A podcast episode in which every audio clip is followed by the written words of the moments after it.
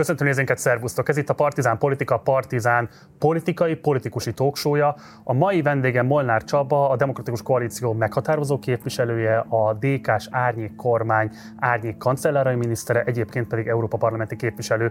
Kevésbé ismert talán a szélesebb nyilvánosság számára, ugyanakkor meghatározó politikusa nem csak a DK-s közösségnek, hanem a teljes ellenzéki szintérnek is. Éppen ezért azt gondolom, hogy érdemes figyelni arra, hogy pontosan mit gondol ő az ellenzék helyzetéről, a DK helyzetéről, azokról az alapvető problémákról, problémákról, amelyek már 12 éve feszítik az Orbán kormányt leváltani szándékozók közösségét. Úgyhogy ő következik. Mielőtt azonban bemutatnám mindenképpen iratkozatok fel a csatornára, ha még nem tettétek volna meg, illetve ha te, szeretétek látni a teljes vágatlan interjút, akkor fizessetek elő a Partizánra a Patreon oldalunkon keresztül. Ehhez a linket megtaláljátok a leírásban. Kezdünk!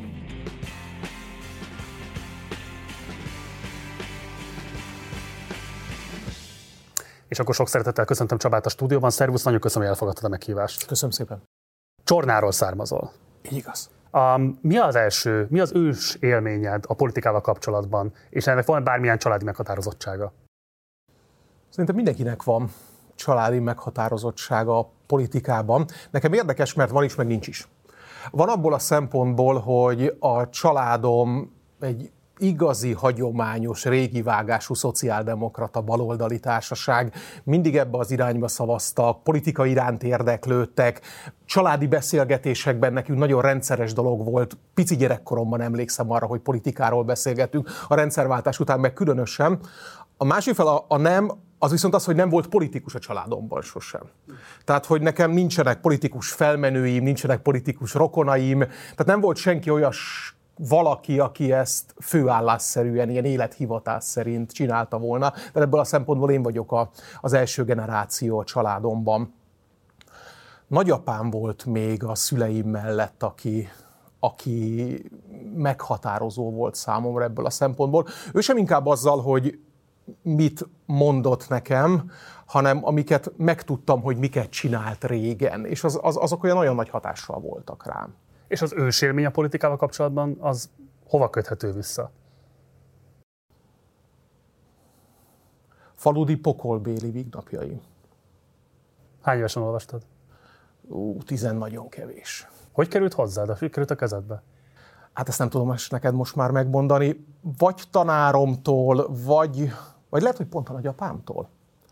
Ugye a sztori lényeg az volt nekem, és mind a mai napig azért, nem régen olvastam újra, hogy nem is csak az a, az, a, az, az elképesztően fordulatos életút, amit, amit ő bejárt, hanem az a, az a mély baloldali meggyőződés, ami minden szavából árad, visít ennek a könyvnek. Szóval tudod, mikor valaki ilyen politikailag eszmél, akkor kell valami, ami, amihez egy ilyen pici szikrát ad. Nekem több ilyen dolog is lehetett, de e, erre, erre nagyon kifejezetten emlékszem. Nem igazán értettem a fogalmakat én ugye a rendszerváltáskor még általános iskolás voltam, pont akkor mentem gimnáziumba. Tehát pont az a, pont az a korosztály, aki, akinek a politikai eszmélése a rendszerváltás környékére esik, és akkoriban már meg lehetett szerezni ezeket a könyveket, vagy már, már egyébként a 80-as években is innen-onnan hozzá lehetett e, ehhez férni.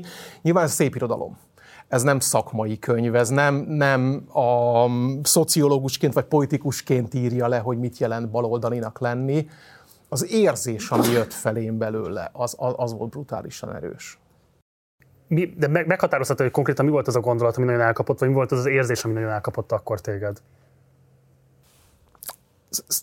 Most nagyon, nagyon visszaemlékez, azt nem kettő. Az egyik az az, hogy a... Bocsi, hogy egy kicsit messzebb. Dehogy is. A, Ugye ez a 90-es évek legelején járunk, szerintem akkor valószínűleg gimnazista lehettem, mert a rendszerváltás után közvetlenül. Ugye az Antal kormány időszaka, ez a csurka dolgozatnak a világa. Szóval így utólag az Orbán rendszerből visszanézve, ez ilyen gyönyörű, szép, polgárias világnak is tűnhet ez az első demokratikus kormányzásnak az időszaka, de ott és akkor benne élve számomra ez elképesztően taszító volt. Én ebben a akkori gyermekfejjel olvasott horti rendszerrel kapcsolatos tanulmányaimnak a viszont, láttam viszont. Egy ilyen restaurációs kísérlet nyilván akkoriban nem hiszem, hogy használtam ezt a szót, de valami ilyesmi lehetett ott tizenéves fejjel. Hogy ehhez, az nekem borzasztóan nem tetszett, amit láttam a 90-es évek elején Magyarországá, Magyarországában gimnazista fejjel. És ehhez képest olvasok valamit, ami ennek nagyon az ellenkezőjét mutatja, hogy ennek gyökerei vannak, hogy ez régóta így van, hogy ők ezt a 20-as évek Magyarországán, aztán a 30-as évek Franciaországában, aztán a 40-es évek Egyesült Államok világában volt egy teljesen más típusú, modern, felvilágosult szociáldemokrata világ. Ez ott az egyik. A másik az nekem inkább családi ebben, az pedig, hogy ekkor találkoztam, azt hiszem először, igaz, hogy nagyon finoman leírva, hiszen nem erről szól a könyv, akkor találkoztam ebben először szépirodalmi említésű erős antiszemitizmussal amit ugye, ami ugye Faludit személyében érintette. Ugye engem ez személyében nem érintett, hiszen ugye mi nem zsidó családból származunk, de nagyapám, akire az előbb már utaltam neked, ő, ő elképesztő, fantasztikus dolgokat művelt, nagyon fiatal gyermekként a második világháború idején. Csak nem partizán volt? Nem, nem partizán volt, de, de nagyon sokat segített azoknak, akiknek annak idején nem az, hogy nem segítettek, hanem, hanem üldözték őket. Ez konkrétan bújtatott zsidókat, vagy más politikai üldözötteket? Bújtatott, ételt vitt, csempészett a gettóba, segített menekülni. Sok-sok olyan dolog, ami, ami, ami nekem az eszmélésemhez annak idején hozzájárult, ugye ez amikor a kirekesztett csoportokkal szemben hogyan kell egy tisztességes embernek fellépnie. Ez volt számomra a saját nagyapám, aki erről nem beszélt. De mi tudtunk róla. Olyan szinten tartott ezt természetesnek, hogy, hogy mi ezt onnan tudtuk meg, hogy a rendszerváltás után, amikor már kicsit szabadabban lehetett utazni, nem csak tőlünk, hanem hozzánk is, akkor jöttek családok Izraelből, akik bejelentkeztek hozzánk. Eljöttek és leültek és elmesélték. És én, én nem kaptam szikrát akkor gyerekfejjel, hogy Jézus Mária, ez az én nagyapám. Egészen elképesztő.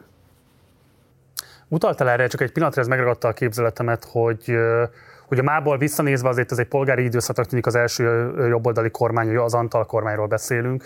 Ugye Tamás Gáspár Miklósnak is volt az elhíresült mucsázós mondat, amit ő később aztán revidált, és túlzónak tartotta. Szóval nem gondolod, hogy adott esetben lehet egy olyan olvasata is ennek a te politikai szocializációnak, hogy téged az kapott el, ami a mából visszanézve lehet, hogy félrevitte a jobboldali kormányok megítélését, és egy picit egyébként ahhoz is hozzájárult, hogy egy hiszterizált közhangulat övezze ezt a típusú kormányzást. Tehát önmagában az, hogy mondjuk jobboldali kormányzás van, az nem jelent semmifajta fasiszta veszélyt, semmifajta restaurációs, nem tudom, tendenciát, a horti korszakhoz való visszatérést, és ezért mégiscsak kövezte egy ilyen típusú kritika végig Antal József tevékenységét. Mit gondolsz erről? Én nem tudom felmenteni azt a kormányzást azért, mert most van egy minőségileg 1500-szor rosszabb. Sem a mai fejemmel, amikor politikusként így 50 felé visszanézve, hogy az milyen volt, de főleg az eredeti kérdés az akkori fejemmel. Tizen kevés éves gimnazistaként, aki borzasztóan örült annak, hogy most valami más fog történni, miközben nyilván 6-8 évesen, meg 10 évesen, amíg az előző rendszer volt, nem igazán fogtam fel, hogy miről van szó, de mégis iszonyúan örültem ennek a világnak. Borzasztóan érdekelt a politika. Gimnazistaként én annak idején HVG print előfizető voltam már, és olvastam a politikai napilapokat is nem menti fel azt a rendszert az, hogy volt egy sok, hogy most, most egy sokkal rosszabb van. Egy dolog biztos. Mi a bűne, bocs, a demokratikus, a, a, a demokratikus politikai kereteket nem feszegették, ö, vagy feszegették, de az inkább csurkáik, aztán ők már kikerültek Igen, ebből a, a világból. igazából Antal Józsefnek a teszemedben? Szerintem valószínűleg az ő kompromisszumos személyiségében benne volt az, hogy, hogy a, az MDF világának ezt a, restauráció hívő, aztán később a szélső jobb oldal magyarországi világát megalapító dolgát nagyon-nagyon hosszú ideig tűrte. Szerintem ez, ez az, ami miatt az ő történelmi emlékezete az nem, nem volt nélküli. Azért innen nőtt ki, az Antal kormány világából nőtt ki a magyar szélső jobb oldal, ami aztán miép lett belőle, majd utána különböző variációkban eljutottunk a Fideszhez. Csornához visszakanyarodva egy másik híres szülöttje is van a településnek, Áder János. Róla röviden emlékeztél csak meg egy 2008-as interjútban. A családjaitoknak volt-e bármilyen kapcsolódása egymáshoz? Azt mondják nekem a családomban, hogy mi rokonok vagyunk. Na itt van, vé- itt van vége ennek a tudásnak, mert Hogy micsoda, hogy rokona vagy Áder Jánosnak? Így, így, hogy mi rokonok vagyunk, de nem, nem tudom ennek a, a, ennek a rokonságnak a fokát neked megmondani. Um, nem tartottuk mi ezt a rokonságot áderékkel. Ezért meg, azt sem tudom pontosan megmondani, hogy nyilván ez, erre szokták mondani a szép magyar nyelven, hogy szegről végről. Ugye van egy ilyen jó szó erre. Nem tudom, hogy pontosan hogyan, de a családban azt mondják, hogy mi rokonok vagyunk. Én soha életemben magánviszonyban nem találkoztam Áder Jánossal. De a családjaitok sem? Tehát oké, okay, ti magatok nem. De édesapád, édesanyádnak Éde, bármilyen viszonya volt az Áder szülőkhöz? Édesapámnak igen, ő, ő mesélte ezt, hogy ők voltak valamilyen közelebbi családi viszonyban. Tőlünk ez már nagyon-nagyon távol állt, és egyébként politikától függetlenül, tehát nem azért, mert hogy valaki az egyik, valaki a másik irányba megy, hanem nem, nem volt meg, a, nem volt meg ez, a, ez a hétköznapi családi kapcsolat. Ennyi nem tudom megmondani a konkrét rokonsági fokot. Sem 2010 sem 2010 után nem volt ebből semmilyen fajta közeledés köztetek, hogy hát azért mégiscsak földig vagytok, sőt rokonok is, kuzin esetleg? Nem, nem, nem eszembe nem. se jutott. És az hogy jön, hogy azért alapvetően így az egész csornai vidék, ez egy erőteljesen jobboldali szocializációjú település együttes, vagy vidék. Ugye maga az OLVK is döntően mindig jobboldali jelöltet juttat a parlamentbe. Szóval hogy hogyan jön itt egy ilyen vidéken egy baloldali szocializáció? Szóval mikor én, magy- mikor én Csornál laktam, azért ez a pici gyerekkorom. A politikai szocializációm azért már inkább a későbbi időszakhoz, sokkal inkább kötötető Győr városához, ugye később éltem, de pont akkor a rendszerváltás után ugye nem volt jobboldali Csorna. 90 és 94 között SDSS polgármestere volt a városnak, 94-98 között szocialista volt a polgármester, és szocialista volt az országgyűlési uh-huh. képviselő is. Ugye 98-ban volt ez a nagy fordulat, hogy azóta mindig Fideszes van, de pont 90-től 98-ig MSP SDS világ volt, ami, ami meghatározta azt a választókerületet. Szóval nem volt túlzottan távol tőlem ez a történet, a választási okay. eredmények alapján sem, de, de kétségkívül, hogy tehát a, a városnak, a városi politikának, annak nem, nem hiszem, hogy volt szerepe az én politikai szocializációmban. Ha már politikai szocializáció, ugye te magad is később erre úgy nyilatkoztál, itt téged idézek, hogy a politika a második jobboldali kormány idején 98 környékén szálltam be, és nem nagyon tetszett az akkori stílus, de már 94-ben életem első szavazásán is határozott baloldali voksoló voltam. Vonzott a 21. század nagy problémáit megoldani kívánó a Tony Blair, Gerhard Schröder és Bill Clinton nevével filmjelzett baloldal. Mi volt számodra különösen vonzó ebben a, hát ugye itt főként a Blair részéről volt ideologizálási kísérlet, ugye a giddens együtt ezt a New Labour-t, harmadik utat, amit aztán később a Gyurcsány Ferenc is próbált adaptálni Magyarországon, tehát ők voltak azok, akik ezt megalkották. Tehát számodra ebben mi volt, ami vonzó volt? Ezt majd ketté választanám, ha megengeded, mert mai aggyal visszanézve már nem találom vonzónak. Wow, mi változtatta a gondolkodást? De azért nem mondom, hogy miért találtam vonzónak, hogyha Jó. érdekel. A, akkoriban a, az, azt láttuk, hogy a, tehát a Magyarországon baloldalinak lenni a 90-es években automatikusan a kommunista címkével járt együtt, és ennek nem a modern baloldali kommunista címkéjével, hanem a rendszerváltozás előtti kommunista, az állampárti címkével. Aki annak idején a baloldallal szimpatizált, az MSZP világában volt, én is ugye a 90-es évek közepétől már az MSZP környékén voltam, és a MSZP és 98-as választási vereség után rögtön be is léptem a szocialista pártba, megvártam a verességet, mert szerintem nem érdemes győzteshez csatlakozni, sokkal tisztességesebb, nehéz helyzetben csatlakozni egy párthoz. Bár a Fede tudja, későbbre, jó? Bár a Fede tudja, mert nyilván nem, a, a nem tisztességes az rossz fogalom. Én akkor úgy éreztem, hogy amikor nagyon megy a szekér, akkor, akkor mindig könnyebb valamit csinálni, mint mikor kevésbé megy. Persze bíztam a 98-as győzelemben. Ez kicsit idején... azoknak is, akik most csatlakoznak át a DK-hoz? Semmiképpen tudtam, hogy ezt fogod mondani. Szóval visszakanyarodva a Schröderékhez. Szóval, hogy abban a világban azt mutatta nekünk ez a fajta harmadik utas modern szociáldemokrácia, hogy nem kell automatikusan nekünk az elmúlt 40 év örökösének lenni. Szóval ez egy nagyon speciális magyar helyzet volt. Nem biztos, hogy a ő filozófiájuknak minden pontja, Gidenszi világ, Blairnek a filozófiájának minden pontja egyezett az én szociáldemokrata felfogásommal, de úgy éltem meg, még mindig csak tizenéves vagyok ebben az időszakban, úgy éltem meg, hogy ehhez való csatlakozás felszabadít az alól, amit egyébként én saját magam nem is nagyon éltem meg, hiszen a rendszerváltás előtt még kisdiák voltam. És a 40 év pártállami örökségtől való szabadulás jelentette számunkra az, hogy van olyan típusú szociáldemokrácia, ami korábban nem volt.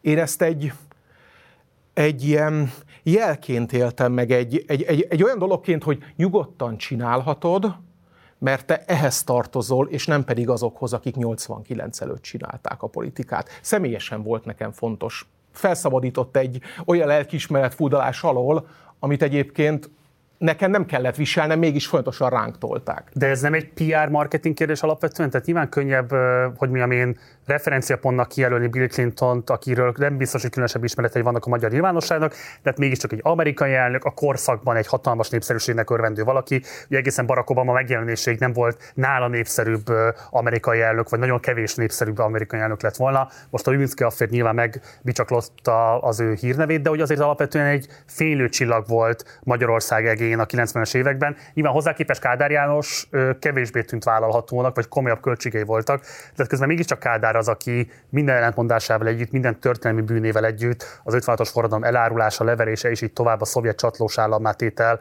mellett azért egy olyan jóléti reformot vezetett be, ami egy millió embert jutatott például fűtött és folyóvízzel ellátott lakhatáshoz.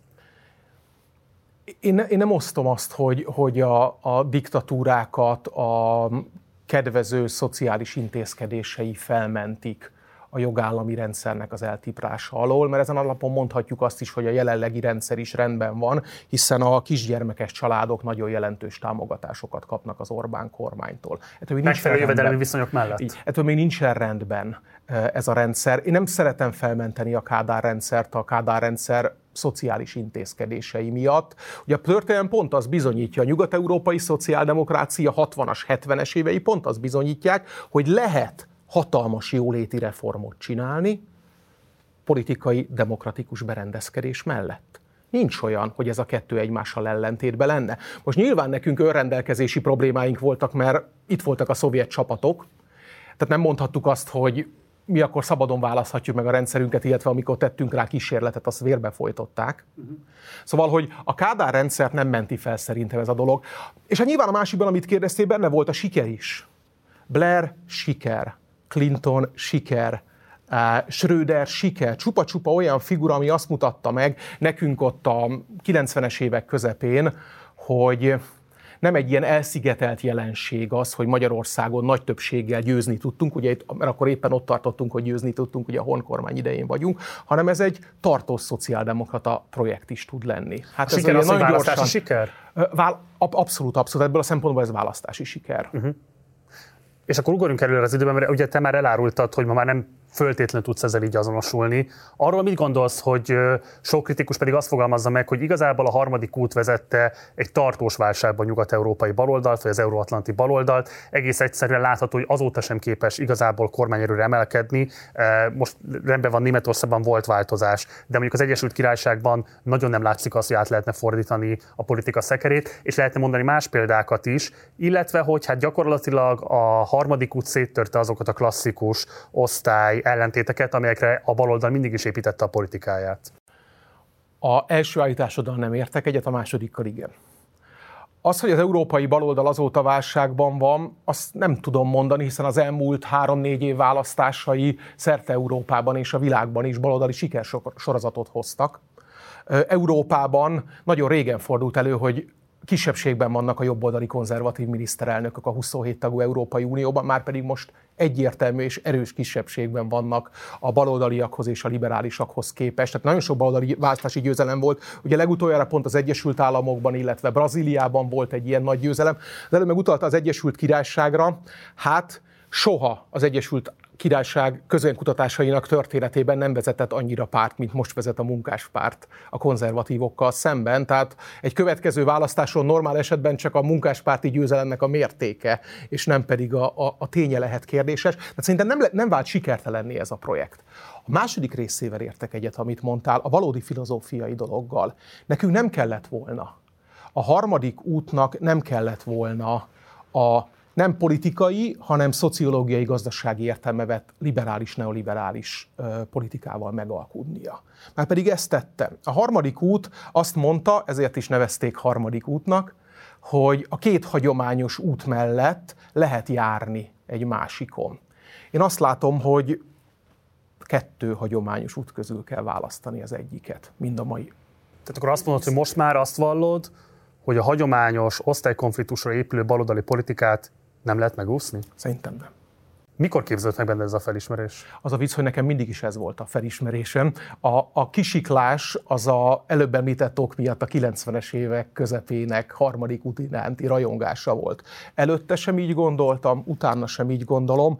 Akkor az előbb említett okok miatt megvolt bennem borzasztó erősen ez az érzés, de mondom még egyszer, nem, nem is ideológiailag személyesen, borzasztóan fájt nekem. 20 éves kezdő vagy 20 éves kezdő baloldali politikusként, hogy folyamatosan a nem létező pártállami múltamat kérték rajtam uh-huh. számon. Ez ma már nem érdekelne, de hát az ember megöregszik, szóval most már erre ilyen mosolygással és, és nyugodtsággal reagálnék, és biztos, hogy nem hoznak ki a sodromból. Annak idején kihozott a sodromból, iszonyúan kihozott a sodromból. Fogunk róla részletesebben beszélni, és lesz lehetőséget differenciált álláspontot kifejteni, ígérem, tehát nem akarok semmilyen csőbe behúzni, de azért mégiscsak muszáj most megkérdeznem tőled, hogy akkor ez azt is jelenti el, hogy az a kormányzás, amit a te mostani pártelnököd még 2004 és 2008-9 között vitt véghez, és ami alapvetően a harmadik útnak egy magyarországi adaptációját próbálta megvalósítani, legalábbis ebben a vonatkozásban, hogy ezt tekintette mintájának, ez egy tévedés volt?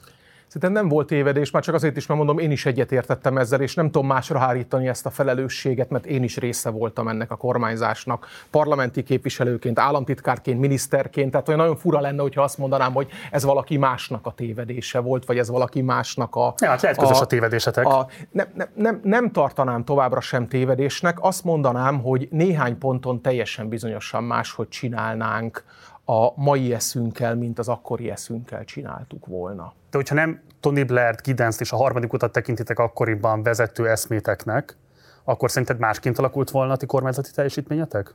Szerintem, e, tehát kett, kettő ponton szerintem nem. Az egyik az az, hogy bármit is próbáltak annak idején is, annak idején is ránk aggatni, mind a mai napig nyitok egy zárójelet, ha megengeded. Délelőtt dolgoztam bent az irodában, és valamilyen oknál fogva rá kellett mennem a Wikipédiára, a DK-nak a szócikkére, mert valamit kerestünk benne a kollégáimmal. És ez a Wikipédián a DK-nak a szócikke, hogy Magyar Szociálliberális Párt. Mi nem vagyunk szociálliberális párt. Mi szociáldemokrata, baloldali párt vagyunk. Tehát, hogy ahogy most is sokan próbálják rólunk elhitetni, és ezek szerint a Wikipédia által nem ismert nevű szerkesztője is azt gondolja, hogy mi legalábbis részben liberális párt vagyunk, miközben az öndefiníciónk a, megalak, a DK megalakulásának első dokumenta így, dokumentuma így kezdődik, hogy a DK modern nyugatos balközéppárt nincs benne liberális, nincs benne konzervatív, semmi, bal középpártról van szó. Tehát ugyanígy volt a kormányzásunk idején is. Mi akkor is szociáldemokratának gondoltuk magunkat, de két ok az, az, az, az az, az gyakran letérített minket erről az útról. Az egyik, az egyik a koalíciós partner, ugye akkoriban még működött a normál többségi demokrácia, amitől azért az elmúlt 12 évben rendesen elszoktunk. Hogy nem a miniszterelnök akarata az egyetlen tényező, amiből aztán politika csinálódik hanem hogy az bonyolultan rakják össze sok-sok politikus, de leginkább a koalíciós partnerek, akik a többséget biztosítják a parlamentben. Az akkori koalíciós partnerünk egy erősen liberális párt volt, nagyon elméleti szembe menve azokkal a szociáldemokrata mm, értékekkel, amiket mi képviseltünk, és a kettőnek konszenzust kellett találnia, mert ez a lényeg a koalíciós kormányzásnak. Nem az történik kizárólag, amit te akarsz, az történik, amiben a koalíciós partnerrel többséget tudsz biztosítani a parlamentben. Ez az egyik ilyen út, ami folyamatosan csiszolta a szociáldemokrata dolgot nálunk. A másik pedig a, a szembejövő kényszerek, ezek közül leginkább ugye a 2008-ban kezdődő világgazdasági válság, amire akkoriban nem volt igazán jó baloldali megoldás sehol a világon. Én borzasztó boldog vagyok, és ezt a boldogot most nehogy félreértsd egy pillanatig sem hogy a Covid-válság viszont megmutatta azt, mert nyilván a Covid-válság miatt nem lehetek boldog, mert az egy szörnyű dolog volt. De mégiscsak megmutatta a Covid-válság, hogy az ilyen típusú gazdasági, nagyon nagy problémákra létezik erősen szociáldemokrata baloldali megoldás. 2008-ban nem nekünk nem volt, senkinek nem volt akkor a világon. Emlékezz vissza, hogy akkor mit csináltak a németek, és most mit csinálnak a németek, miközben nem az történt csak, hogy kormányváltás volt, mert már Angela Merkel idején is megváltozott a német felfogás ebben a dologban. Szóval nem felmenteni akarom magunkat, miért félreértenéd, mert nyilván ebben mi mind bent voltunk.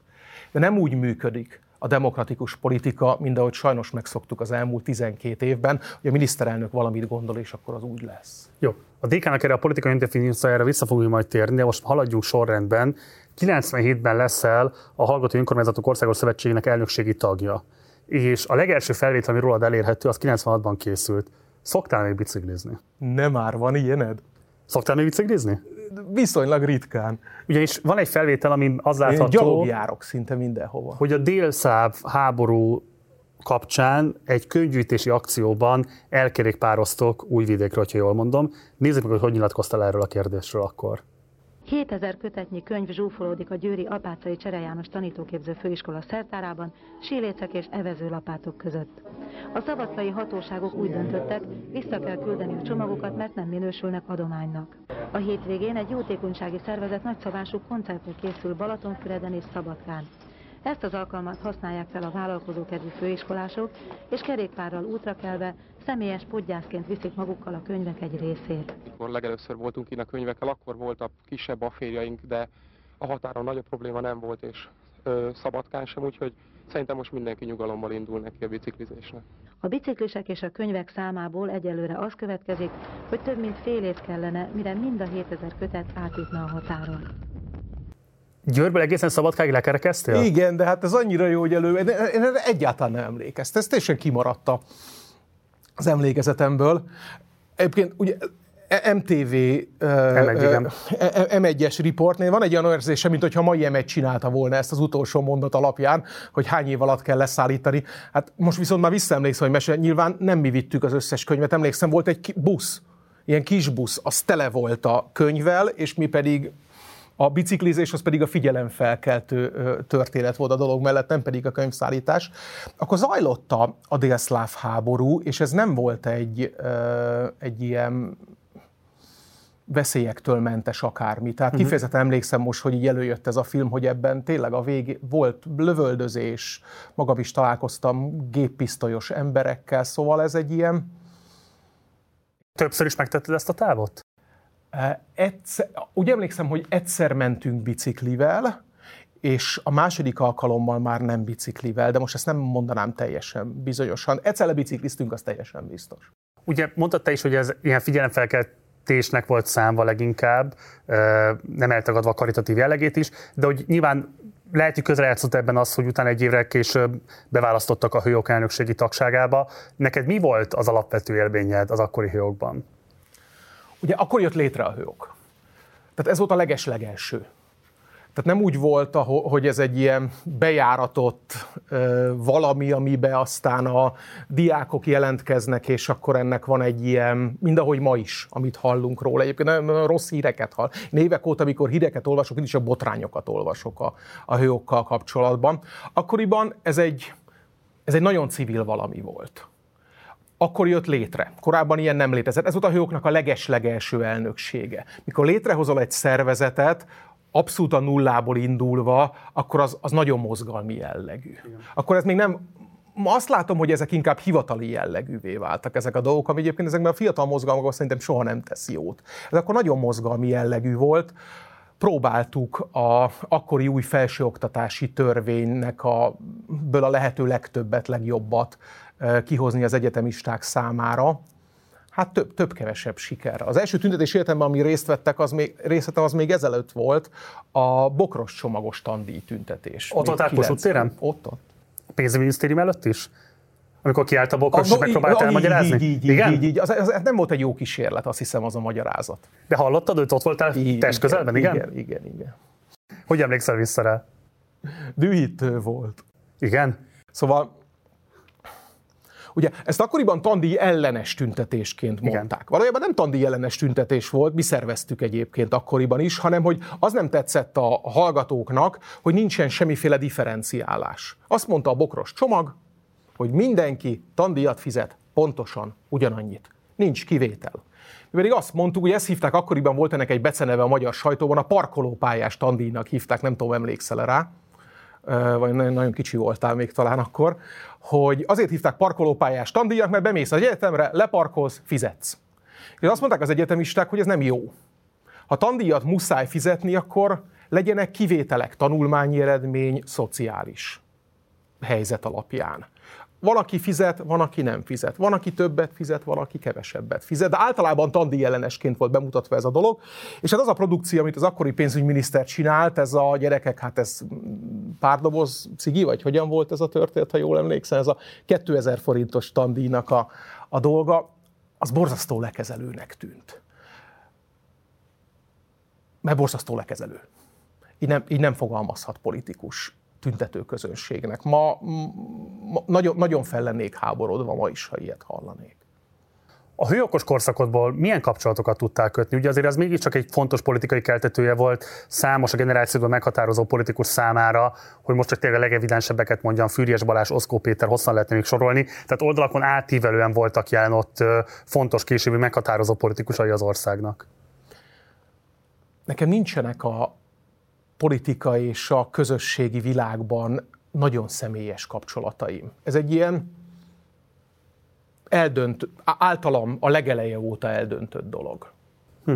Nem tudsz csalódni. Ilyen borzasztó egyszerű a történet. Ha elmeséltek egy sztorit, ha érdekel. Hogyne. A, a 2010-es kormányváltáskor, mikor kikerültünk a kormányból, jött a Fidesz.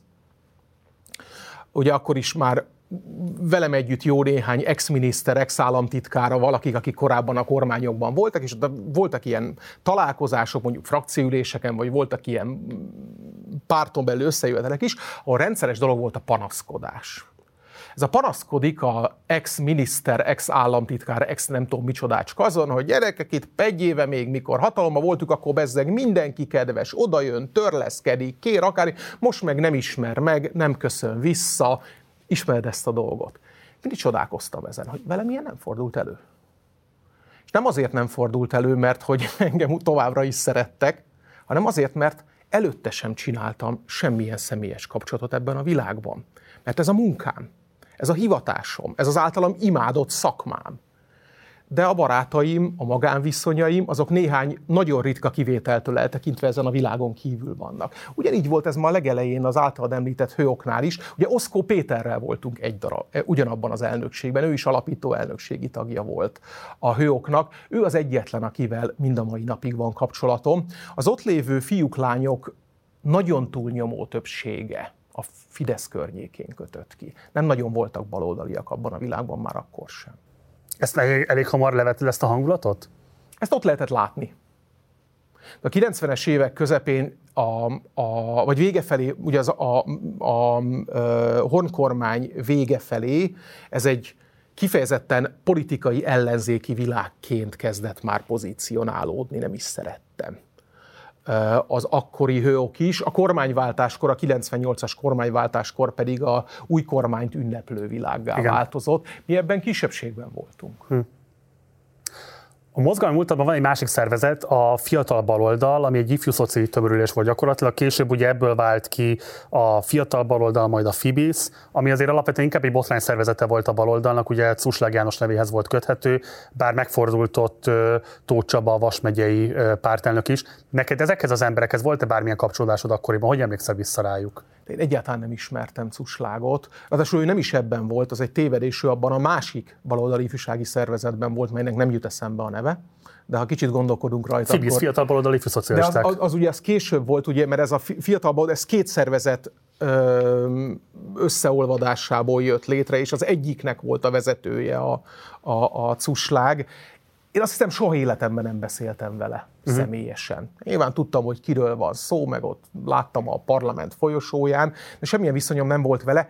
Általában, ezt egy utólag elmerem már mondani, akkoriban azt hiszem nem mertem volna, én, én nem szerettem ezeket az ifjúsági szervezeteket, és meg is próbáltam távol tartani Miért? Maga, magam tőlük. a, fú, hogy, hogy, hogy lehet ezt jól mondani? Hát nyíltan. Mert, mert a valóságot akarom, akarom nekem csak nem akarok megsérteni vele senkit. Nekem nem tetszett ezeknek a szervezeteknek a nyílt személyi hatalmi ambíció világa. Uh-huh. A hatalmi ambíció a politikában normális. Miért ne lenne normális? Hát azért megy valaki politikusnak, mert úgy akarja az általa fontosnak tartott ügyeket megcsinálni, hogy ehhez közhatalmat gyakorol. Ez tök rendben van. De hogy csak erről szól, a beszélgetések nagy része erről szól, a dílek nagy része erről szól, az borzasztóan távol állt az én gondolkodásomtól. Ezért én ezekben csak a jó neveltség kedvéért vettem részt, tipikusan egyszerű tagként és nem, nem, nem vezetőként. Én kifejezetten a, a szocialista párton belül, a párt szervezetén belül ö, dolgoztam, és kevésbé az ifjúsági szervezetekben. Nem is nagyon ismertem csak akkor ismertem ezeket a figurákat, ha ők is ben voltak az MSZP-nek a világában. Tehát, ha jól értem, olyasmit mondasz, hogy ezek ilyen politika ellenes individualista érdekérvényesítő tömörülések voltak? Hát nem politika ellenes egy kicsit sem, hanem személyes érdekérvényesítő. Hát annyiban politika ellenes, hogy nem közösségi kollektív erőfeszítést Így igen, így igen. Tehát a, a, a politikának, a, a, hatalm, a hatalmi rész a politikának egy legitim része, a baj az, hogyha, és ezt látjuk az Orbán kormánynál is, hogyha az mondjuk nem 10%-ban van jelen, nem 80-ban. Nekem ilyen érzésem volt ezekkel annak idején. És akkor annak egy alelnöke voltál ennek a fiatal baloldal nevű szervezetnek, sem cuslágról? Ne, nem voltam alelnök. Nem voltál alelnöke? Volt egy 2006-os brossúra, amiben még úgy hivatkoznak rád? Hát ez, e, e, e, e, ez, ez, ez, ebben majdnem biztos vagyok, hogy én nem voltam alelnöke ennek a szervezetnek. Jó, itt ugye van még egy népszava írás is, ami azt mondja, hogy 98-ban a, FAB, a FIB-nek voltál a megyei szervezetének a vezetésébe a megyé, is jelen. A, a Győrmoson Sopron megyében részt vettem, az országosban nem. Az országosban egyáltalán, nem. egyáltalán nem. De azért ugye Tóth Csaba szintén ebből a területről származik, vele sem volt semmifajta kapcsolatod akkoriban? Őt ismertem személyesen, mert ő a Soproni tehát a Györmoson Sopron megyei szervezeten, MSP szervezeten belül kezdte a politikai karrierjét, de onnan nagyon gyorsan eligazolt és átment Vas megyébe, és ott szombathelyen próbálta a, a, a saját politikai karrierjét építeni, amiből egyébként irdatlan mennyiségű balhé lett annak idején, amire talán te is emlékszel, vagy a, vagy a partizán nézői is emlékeznek, vagy olvastak róla. Én onnan tudom ezt a történetet, hogy mikor az országos elnökségnek borzasztóan elege lett abból, hogy Vas megyében ilyen problémák vannak. Fiktív tagbeléptetés, csak hogy kimondjuk. Így és... Ezt meg tudod erősíteni, hogy ilyesmi történt?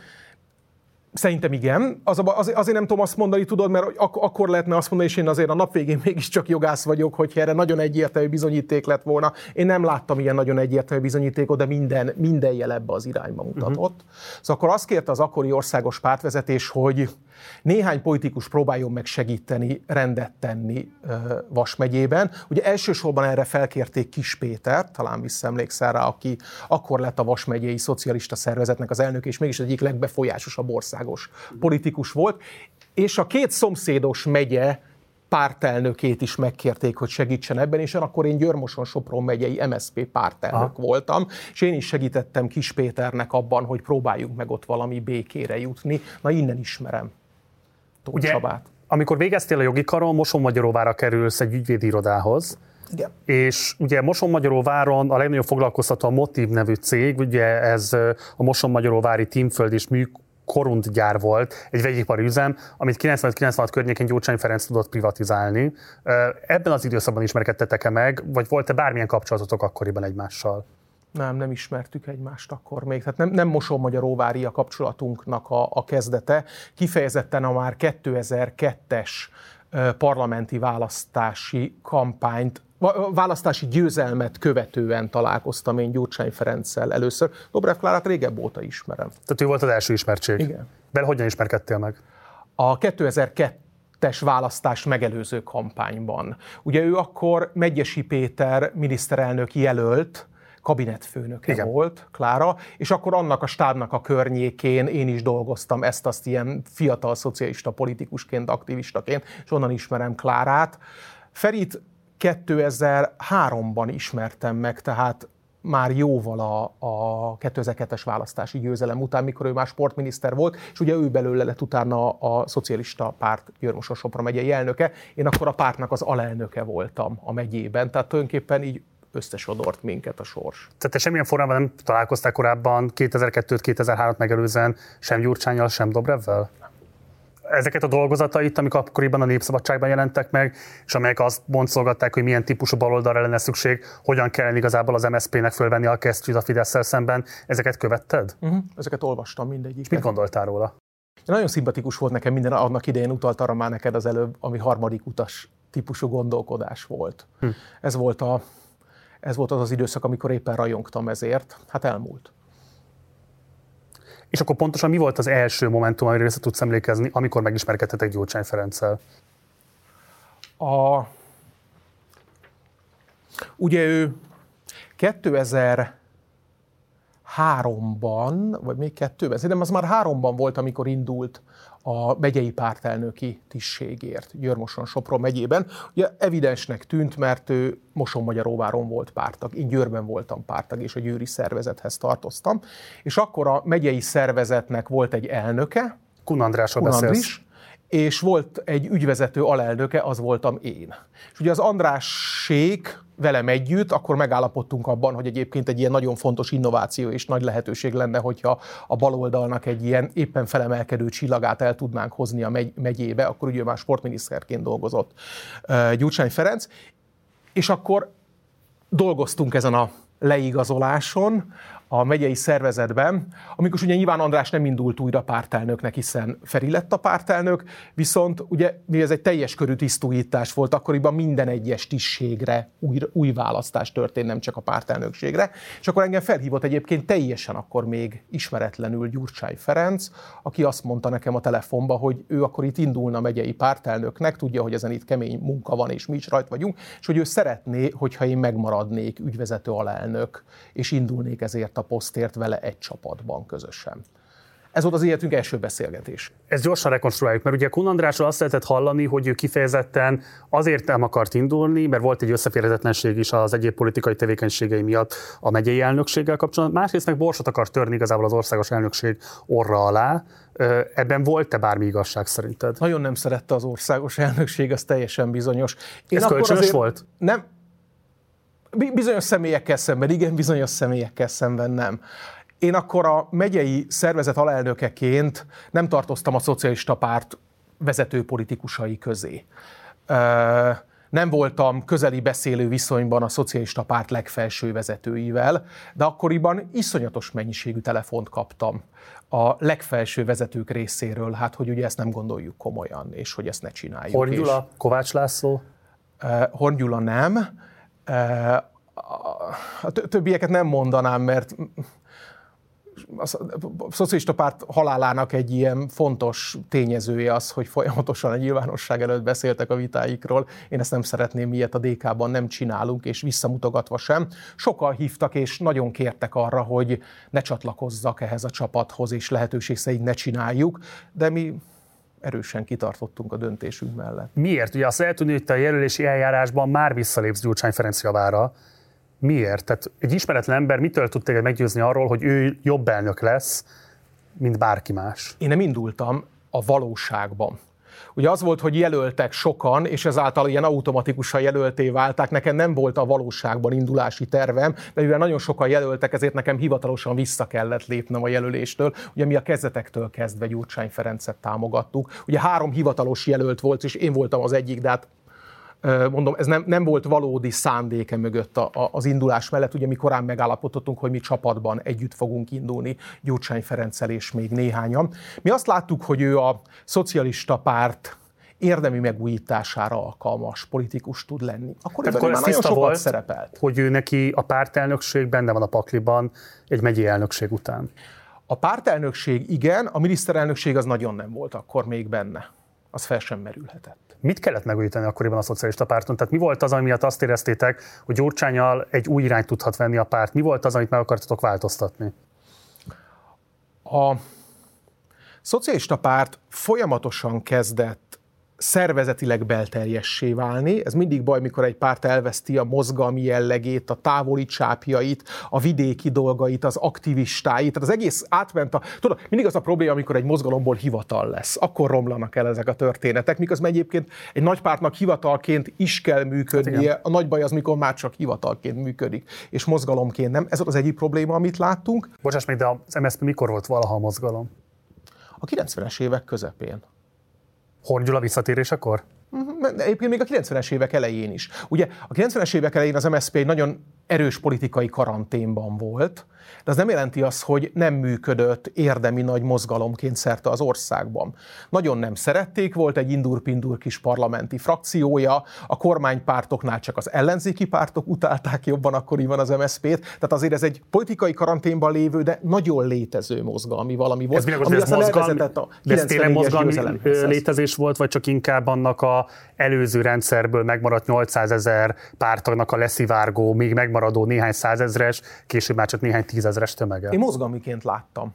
A 90-es évek végéig én ezt kifejezetten mozgalmiként láttam. Oké. Okay. Sokan csinálták, nem azért csinálták, mert személyes előnyük származott belőle, hanem a klasszikus aktivista módon, őszinte meggyőződésből nagyon-nagyon sok munkát tettek bele. A, nem is a pártagság egyébként, ugye a szocialista pártagság nagyon folyamatosan erodálódott, de az azt körbevevő, nagyon széles aktivista világ, az a 90-es évek végéig működött és létezett. Utána kopott el. És akkor most előre szaladva, mert szerintem ez egy központi kérdés, az ellenzék mostani bajának is egy központi kérdése, hogy ez a mozgalmi lényeg, ez a típusú kiterjedt aktivista hálózatosodás, ez kevesebb, mint egy évtized alatt, hogy tudott semmivé lenni?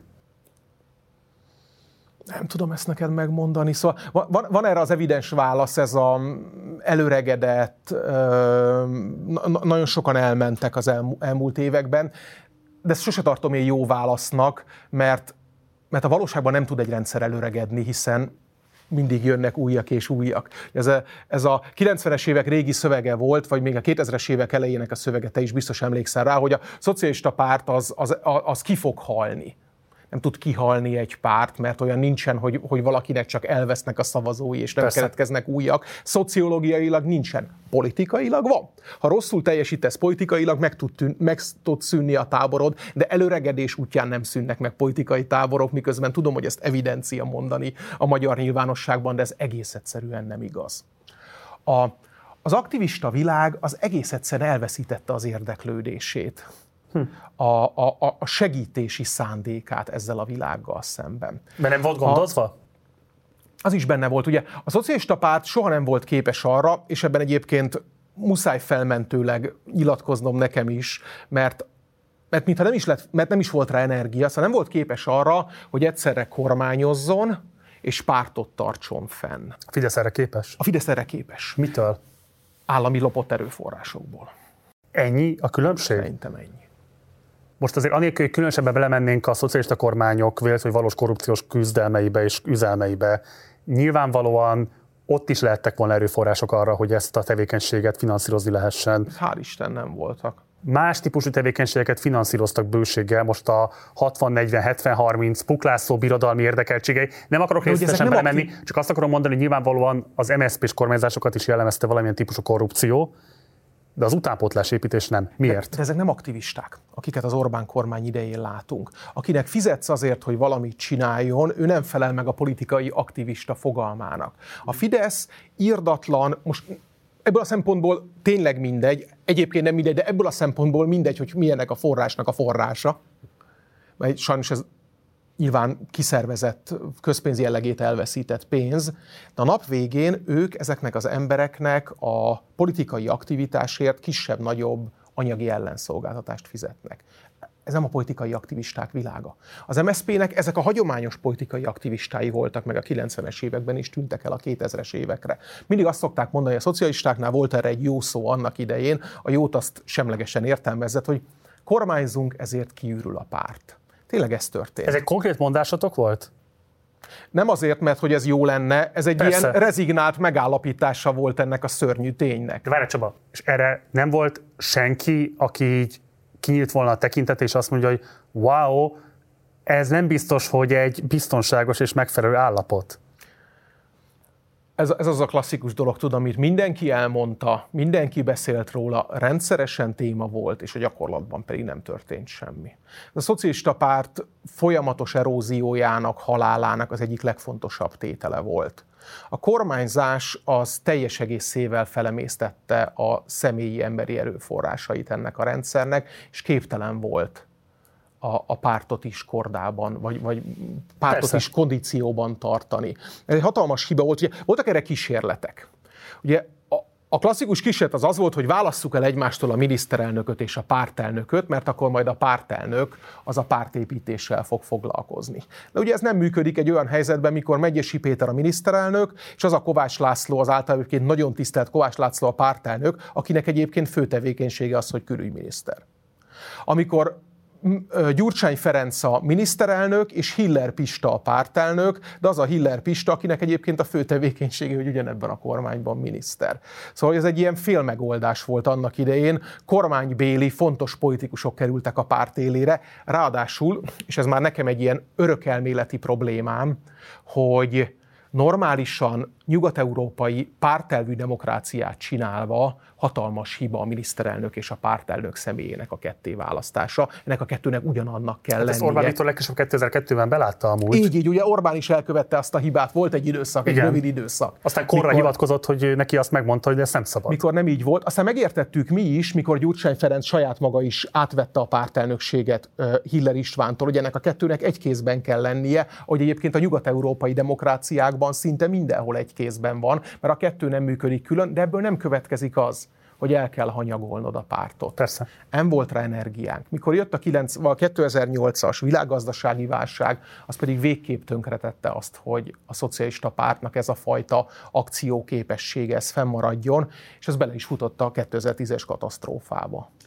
Visszatérve még a Győrmoson Sopron megyei elnökségéhez Gyurcsány Ferencnek, azt te is elismerted, hogy ez valójában egy pártmegújítási kísérlet volt, hogy hogyan lehetséges fölépíteni egy pártelnöki kampányt, hogyha jól értelek és jól interpretállak. Itt az a fontos kérdés, hogy maga Juhász Ferenc, aki MSP alelnök, később ugye honvédelmi miniszter lesz, úgy nyilatkozott a te személyedről, hogy neked ebben az egész történetben, hogy Gyurcsány Ferenc elnöke lehetett a Győrmoson Sopron megyei szervezetnek jelentős szerepet volt. Azt mondta, a jogászként dolgozó fiatalembert Juhász Ferenc úgy mutatta be, igen komoly szerepe volt abban, hogy a megyei szervezet később miniszterelnököt tudott javasolni az országnak. Ez 2006-ban jelent meg. Milyen szerepet volt abban, hogy Gyurcsány a Győrmoson Sopron megyei szervezet elnökévé lehetett? Az, amire az előbb utaltam neked, mi ezt megszerveztük. Ez többség kell. politikai munkát tettél bele. Politikai munka volt be, nincs ebben semmi szégyen. Teljesen természetes az, hogy ha valamilyen szervezetbe azt akarod, hogy az általad támogatott politikus legyen a vezetője, akkor ehhez politikai munkát csinálsz. Ez a világ legtermészetesebb dolga, ez nem volt tisztességtelen, ez nem volt abnormális, ez egy teljesen nyílt verseny volt, olyan ellenjelölt el, akinek egyébként érdemi támogatása volt, érdemben kapott szavazatokat, tehát nem az volt, hogy itt valami ö, csúnya, mutyi módon le lett volna simázva ez a történet, komoly verseny volt, nagyon sokan ö, támogatták az egyik, illetve a másik oldalt is, és ez lett a vége. De abban van igazad, hogy azért mi ezt valójában nem Győr-Sopron megyei projektnek szántuk. Azt gondoltuk, hogy ez egy fontos lépés lehet arra, hogy az egész szocialista párt általunk akkor jónak tartott megújulása bekövetkezhessen. Ugye ezért is volt az, hogy nagyon jól akartuk csinálni ezt a pártelnökséget, meg ezt a szervezetet, hogy egyfajta ilyen minta, pilot legyen. Hogy nem tudom, mennyire emlékszel vissza rá akkoriban, mert nem volt különösképpen izgalmas, mert hát kilátja messziről azt, hogy mi történik Györmoson Sopron megyében egy ilyen szervezetben, de mikor Gyurcsány Ferenc pártelnök lett nálunk a megyében, akkor nem országos dolgokkal foglalkoztunk hanem kifejezetten csak és kizárólag helyiekkel, nagyon nagy energiával. Feri akkor sportminiszterként is napi kettő-három napot töltött Győrben, ahol nagyon érdemi munkát csináltunk, mert tényleg meg akartuk mutatni, hogy ez nem valamilyen ilyen hatalmi játék volt, hanem, hogy fogalmazzak szépen, meg akartuk mutatni, hogy mi tudjuk jobban csinálni. Persze. Ennyi. Te innentől kezdve, vagy innentől datálhatóan vagy Gyurcsány Ferenc bizalmasa? A leg, igen, igen, azóta, azóta mi el, elég szoros mm, együttműködésben vagyunk folyamatosan, igen. A miniszterelnökség, mint politikai ambíció, mikor merült föl a kettőtök közötti beszélgetésben? Azt gondolom, ennyi év távlatában ez már elmondható. Megyesi Péter lemondása után. Tehát az, az, az, az, az tényleg ordas kamu, hogy itt valaki megbuktatta volna Megyesi Pétert. Illetve hát meg lett buktatva Megyesi Péter, de ugye az SDS által lett megbuktatva Megyesi Péter, akik ugye nem De abban nem volt el. szerepetek, hogy Megyesi abba a pszichózisba kerüljön, most így nagyon leegyszerűsítve fogalmazva, hogy ő végül a lemondást tartsa a konfliktus kezeléséhez vezető legkönnyebb útnak? Ihez kicsik voltunk. El tudod képzelni azt, hogy egy vidéki MSP megyei szervezet az érdemben befolyásolja a miniszterelnök hatalmi szándékait. Úgy, hogy a, korm, hogy a kampánykabinet főnöke egyébként a felesége a későbbi miniszterelnöknek, úgyhogy egy rengeteg informális és formális kapcsolata is van az MSZP-től vező holdudvarnál, nem tartom legalábbis kizárthatónak. Pedig nem volt így. Nem volt így. Ez, nagyon, ez, ez a dolog maga. Tehát Oken borotvája itt is működik. A politikában is mindig működik, hogy a hétköznapi életben is. Itt is a, itt is a, a, a valódi megoldás az valójában a valószínű, egyszerű hétköznapi megoldás. Megyesi Péter mögül elfogyott a többség.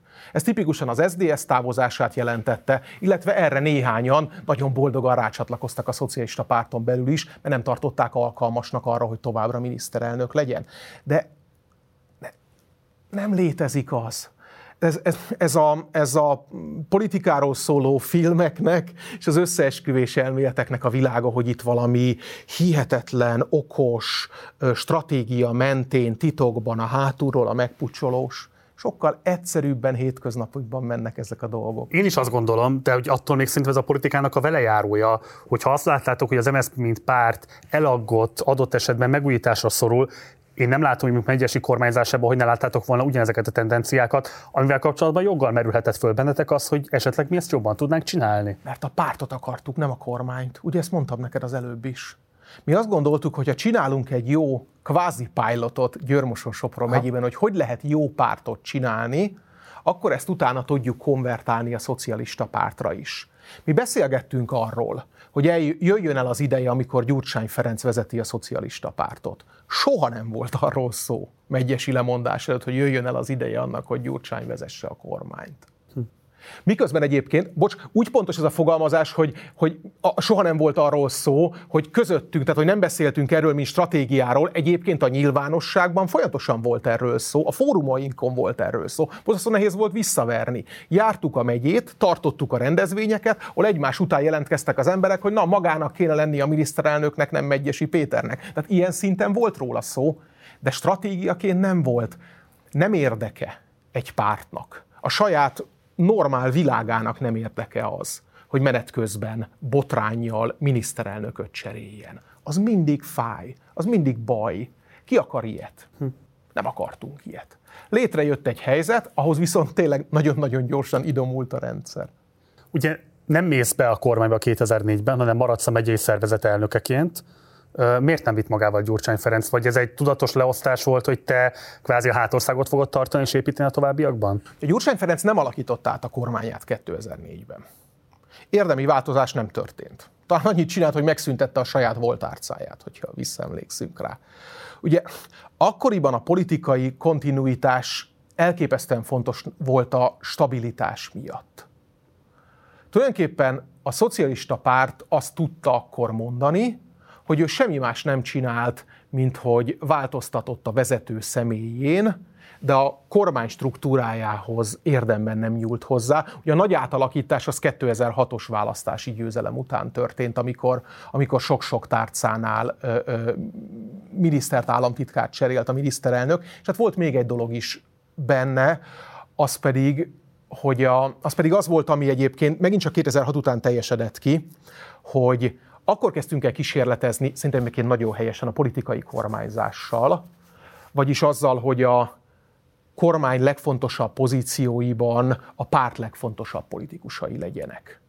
És ugye ez nagyon látszódott, később vissza is ütött, mert ugye így volt az, hogy Gyurcsány Ferenc egy somó párton belüli ellenlábását beemelte a kormányba, amit akkoriban is sokan furcsának tartottak, később meg még többen furcsának tartották, de a logika logikus, a logika logikus volt. De hiba volt taktikailag? Én nagyon hiszek a politikai kormányzásban. Azt gondolom, hogy a politikát a ehhez hozzáértőknek, magyarán szóval a professzionális politikusoknak kell csinálniuk, és a politikai tisztség az a választói felhatalmazásból ö, fakad. Nekem ez az alapvető demokrácia elvem, ezért én ezzel nagyon egyetértek. abban nem értek egyet, hogy ez nem jelenti azt, hogy nem lehet azért a kiválasztás bizonyos pontján ügyesen és taktikusan eljárni. Nem, nem, én, én, én biztos, hogy nem emeltem volna be a kormányba néhány szocialista politikust annak ellenére, hogy ők befolyásos vezető politikusai voltak a kormánynak. De hát nem az én döntésem volt ez. 2006-ban győzelmet arattok, ha nem is perdöntő győzelmet, de mindenképpen megveritek a Fidesz, Gyurcsány Ferenc újra kormányt alakíthat, és te ekkor június 3-án úgy fogalmazol, a Magyar Szocialista Párt esély nem romnak az őszi önkormányzati választásokon amiatt, mert a kormány végrehajtja a szükséges kiigazítást, ugye ekkoriban indulnak meg ezek a, hát ugye megint politikai megfogalmazás kérdése, hogy megszorításnak, kiigazításnak, konvergencia programnak. A lényeg az, hogy a választási ígéretektől eltérő módon más típusú megszorításokat kell bevezetnetek, és a kérdés igazából arra irányul, hogy azért ősszel az látszik, hogy ezt a Fidesz látványosan tudja használni arra, hogy a legfontosabb vidéki bázisokat átfordítsa az MSZP-től. Gyakorlatilag ez az a pont, amikor az önkormányzatokban Budapesten kívül végzetes vereséget szenved az MSZP, amiből a mai napig nem tud kijönni. Ilyen szempontból jó volt az időzítése a kormányzati program elindításának? Volt abban felelőssége akár Gyurcsány Ferencnek, akár neked magadnak, akár a kabinet egészének, hogy hogyan próbálkoztatok a országos választás és a helyhatósági választás közötti időszakban menedzselni az ország sorsát? Ugye még egy dolog bejött azért ebben az időszakban. Hát azt majd külön meg fogom kérdezni, még nem Nagyon csodálkoznék, hogyha azt kihagynád. Um, biztos, hogy máshogy csinálnánk, mint most. Vagy, vagy, tehát most máshogy csinálnánk, mint ahogy, mint ahogy akkoriban csináltuk. A, voltam az egészben, amit akkoriban úgy írtak le, és borzasztó sértőnek találtuk akkoriban, miközben valójában azt hiszem, utólag ezzel a fejjel azt mondom, hogy leírta a valóságot. A reformgőg, mi reformot akartunk, és nem gondoltuk magunkat gőgösnek. Azt hiszem, gőgösek voltunk. Nem jó az a politika, amikor meg akarod tanítani a választóidnak, hogy mi a jó. Tehát ez a fajta... ismert, hogy volt egy ilyen aufklérista attitűdje Volt, volt a ennek egy, ilyen, egy edukatív történet. A politikának mindig van edukatív szerepe, csak az, az a jó, hogyha ez a fajta edukáció nem a szavakon keresztül érkezik, hanem a példamutatáson keresztül érkezik. Meg nem kényszerített. Nyilván, nyilván ez, ez benne van, de tehát nem baj, ha edukatív a politika, de az legyen edukatív, hogy én tisztességes vagyok, és azt gondolom, hogy akkor így kell tisztességesnek kell lenni az, az, az ország polgárainak is. Személyes példamutatással edukálok. Az, hogy elmondom neki, hogy drága barátom, te kis lüke vagy, mert egyébként a te érdekedben van az, amiről egyébként azt gondolod, hogy nincsen a te érdekedben, az azt hiszem, hogy túlzó volt. Üm, sokkal inkább az SDS képviselte annak idején ezt, de mi se tudtunk kimaradni ebből a világból. Szerintem ez hiba volt. Hiba volt az is, hogy, hogy a miniszterelnök a maga végtelen politikai tisztességében az egészet a saját személyére vállalta. Ez tisztességes, ez emberileg egészen elképesztően nagy dolog. A politikában viszont néha kell taktikázni, néha kell ügyesnek lenni, néha másra kell hárítani ha nem a miniszterelnök viszi ezt a programot, hanem mondjuk a pénzügyminiszter, akkor a végén máshogy alakul ez a történet, mert nem a kormányzásnak az egészére esik vissza. Hornyul ezt tudta. Nem is lett horncsomag, bokros csomag lett, ha visszaemlékszünk rá. Ő taktikusan csinálta. A politikában mi nagyon hiszünk a tisztességben, meg az igazmondásban. De az nem jelenti azt, hogy bizonyos ügyekben nem kell egy pici csibészségnek lennie, és ez akkoriban nagyon-nagyon-nagyon hiányzott. Nem pusztán elhittük azt, hogy erre szükség van, hanem ezt olyan meldöngetve csináltuk. És, és ez azt, hisz, azt hiszem, hogy, hogy ez az intézkedések együtt ezzel a meldöngetéssel, azok, az, az, az már egy olyan dual egy volt, amit, amit, amit azt hiszem okos, ügyes, rutinos politikusként ma már nem gyártanánk le magunkkal szemben. És akkor térjünk rá a második komponensre, vagy komponensre pontosabban, bocsánat. Csaba, ki szivárogtatta ki az összedi beszédet?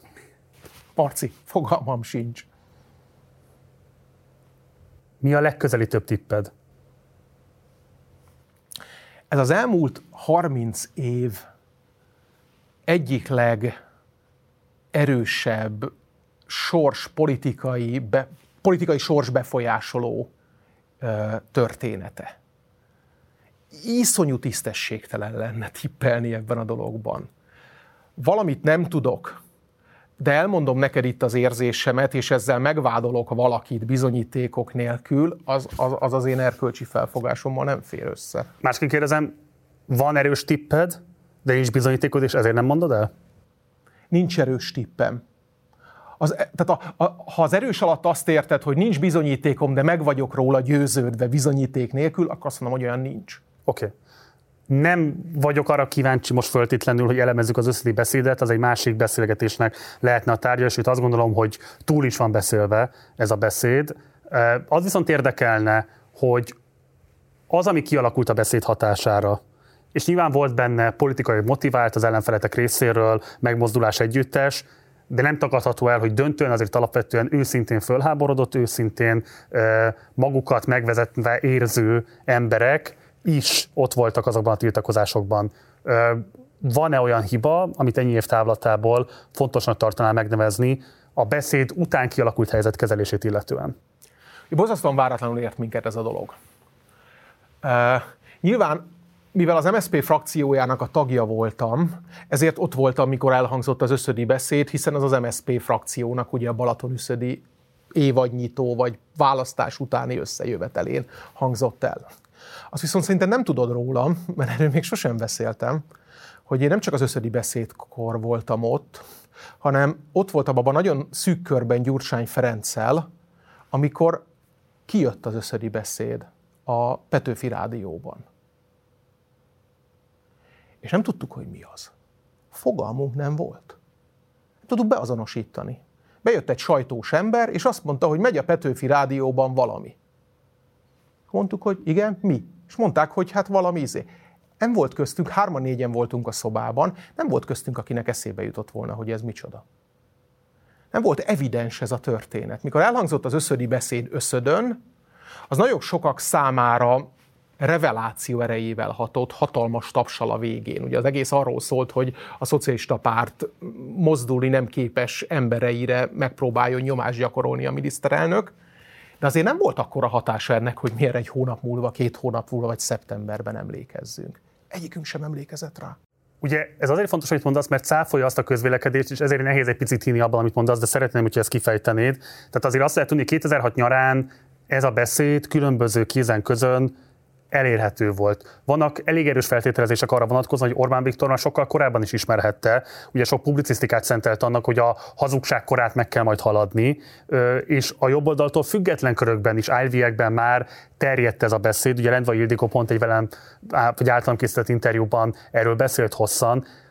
Te tényleg azt mondod jó lelkiismerettel, hogy számodra, számotokra Gyurcsány Ferenccel az, hogy ez a beszéd létezik, és hogy esetlegesen már az ellenfelétek is hallhatták, ez nem volt meg. Az nem volt meg, hogy idézetek. Tehát az úgy nézett hogy jött a Petőfi Rádió, amiben voltak mondatok. Gyurcsány azt mondta, hogy, Gyurcsány azt mondta, nem, nem tudom, visszaemlékszel erre a dologra. És bejöttek, és azt mondták, hogy és egyikünk nem, emlé- nem emlékeztünk, hogy ez mi. Uh-huh. Mikor utána a kép összeáll, hogy ez az összödön frakciülésen elmondott beszéd, akkor persze mindenki elkezd nyomozni, hogy erről mit hallottunk. De ti egész de... nyáron abban a tudatlanságban voltatok, hogy ez a beszéd nem létezik, ez nem terjed különböző körökben? Nem, beszél, nem, nem volt róla szó. Valóban uh-huh. nem.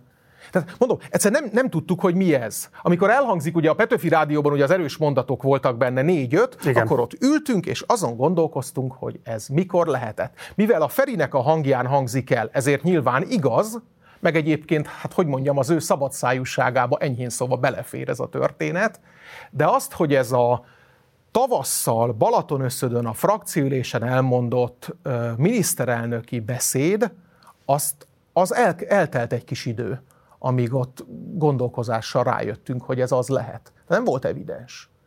Ott és mikor bejött az ember és elkezdte mondani az idézeteket, egyikünk sem tudta, hogy ez honnan van. Volt-e hiba a beszéd nyilvánosságra kerülését követően kirobbant tiltakozás hullámkezelésében, amit az akkori kormányzatnak fel lehet szerinted róni?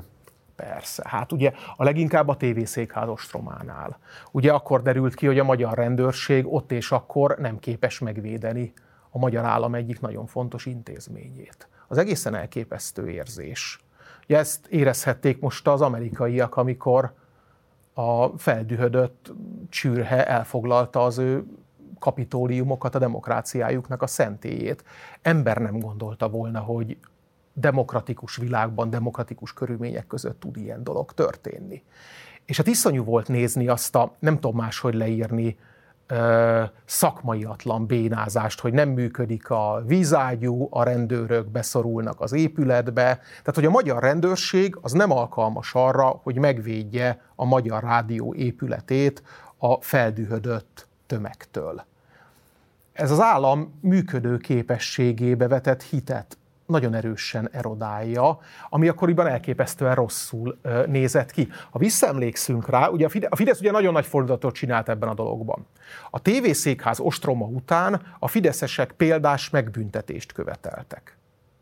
A parlament szakbizottságának ülésében érdemes elővenni a jegyzőkönyvét, amiben az ott ülő fideszes politikusok azt kérik számon a rendőrségtől, hogy miért nem lépett fel keményebben a tüntetőkkel szemben. A szemkilövetésnek a narrációja az jóval később született. Hm. A fideszes politikusok heteken keresztül hangosan balhéznak azért, hogy olyan tehetetlen a magyar kormány, hogy képtelen volt megvédeni a szélső jobboldali csürhétől a magyar rádió épületét és csak két hónap múlva alakul át a történet a tehetetlen rendőrségből a ártatlan tüntetőkre rávezetett ö, ö, rendőrattak világában.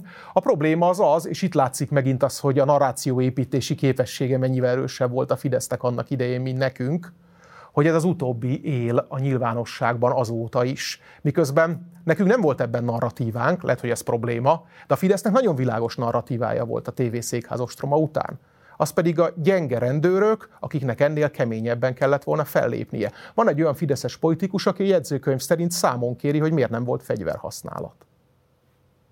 Megnevezhető? Nem emlé... De nyilván megnevezhető, ben van a parlamenti ülés jegyzőkönyvében, ami egyébként nyilvános, csak nem emlékszem a nevére. Uh-huh. De ezt félretéve, a retorikai kezelésben, ahogyan adresszálta a kormányzat azt, hogy milyen felháborodás lett túrás sokakon, abban követetek el hibát, ami adott esetben olaj lehetett a tűzre, bőszíthette még jobban azokat, akikben eleve volt egy erőteljes felháborodás. Szerintem biztos. A, ugye a tévészékház ostroma és az október 23 az egy két ellentétes történet. A tévészékház ostroma az egy egyértelmű, erőszakos támadás egy magyar közintézménnyel szemben. Ott békés tüntetőkről nem lehet beszélni.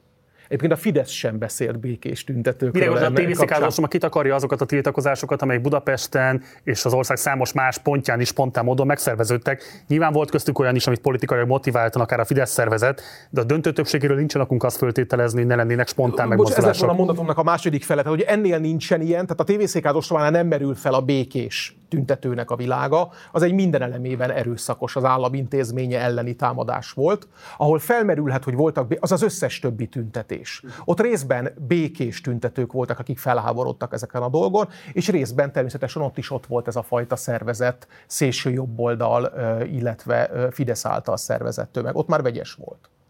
Egy pillanatra egy picit menjünk vissza 2006-ban, mert van a 2006-os választásnak egy nagyon fontos komponense, ami igazából elveszett a közbeszédből, még miközben szerintem nagyon fontos.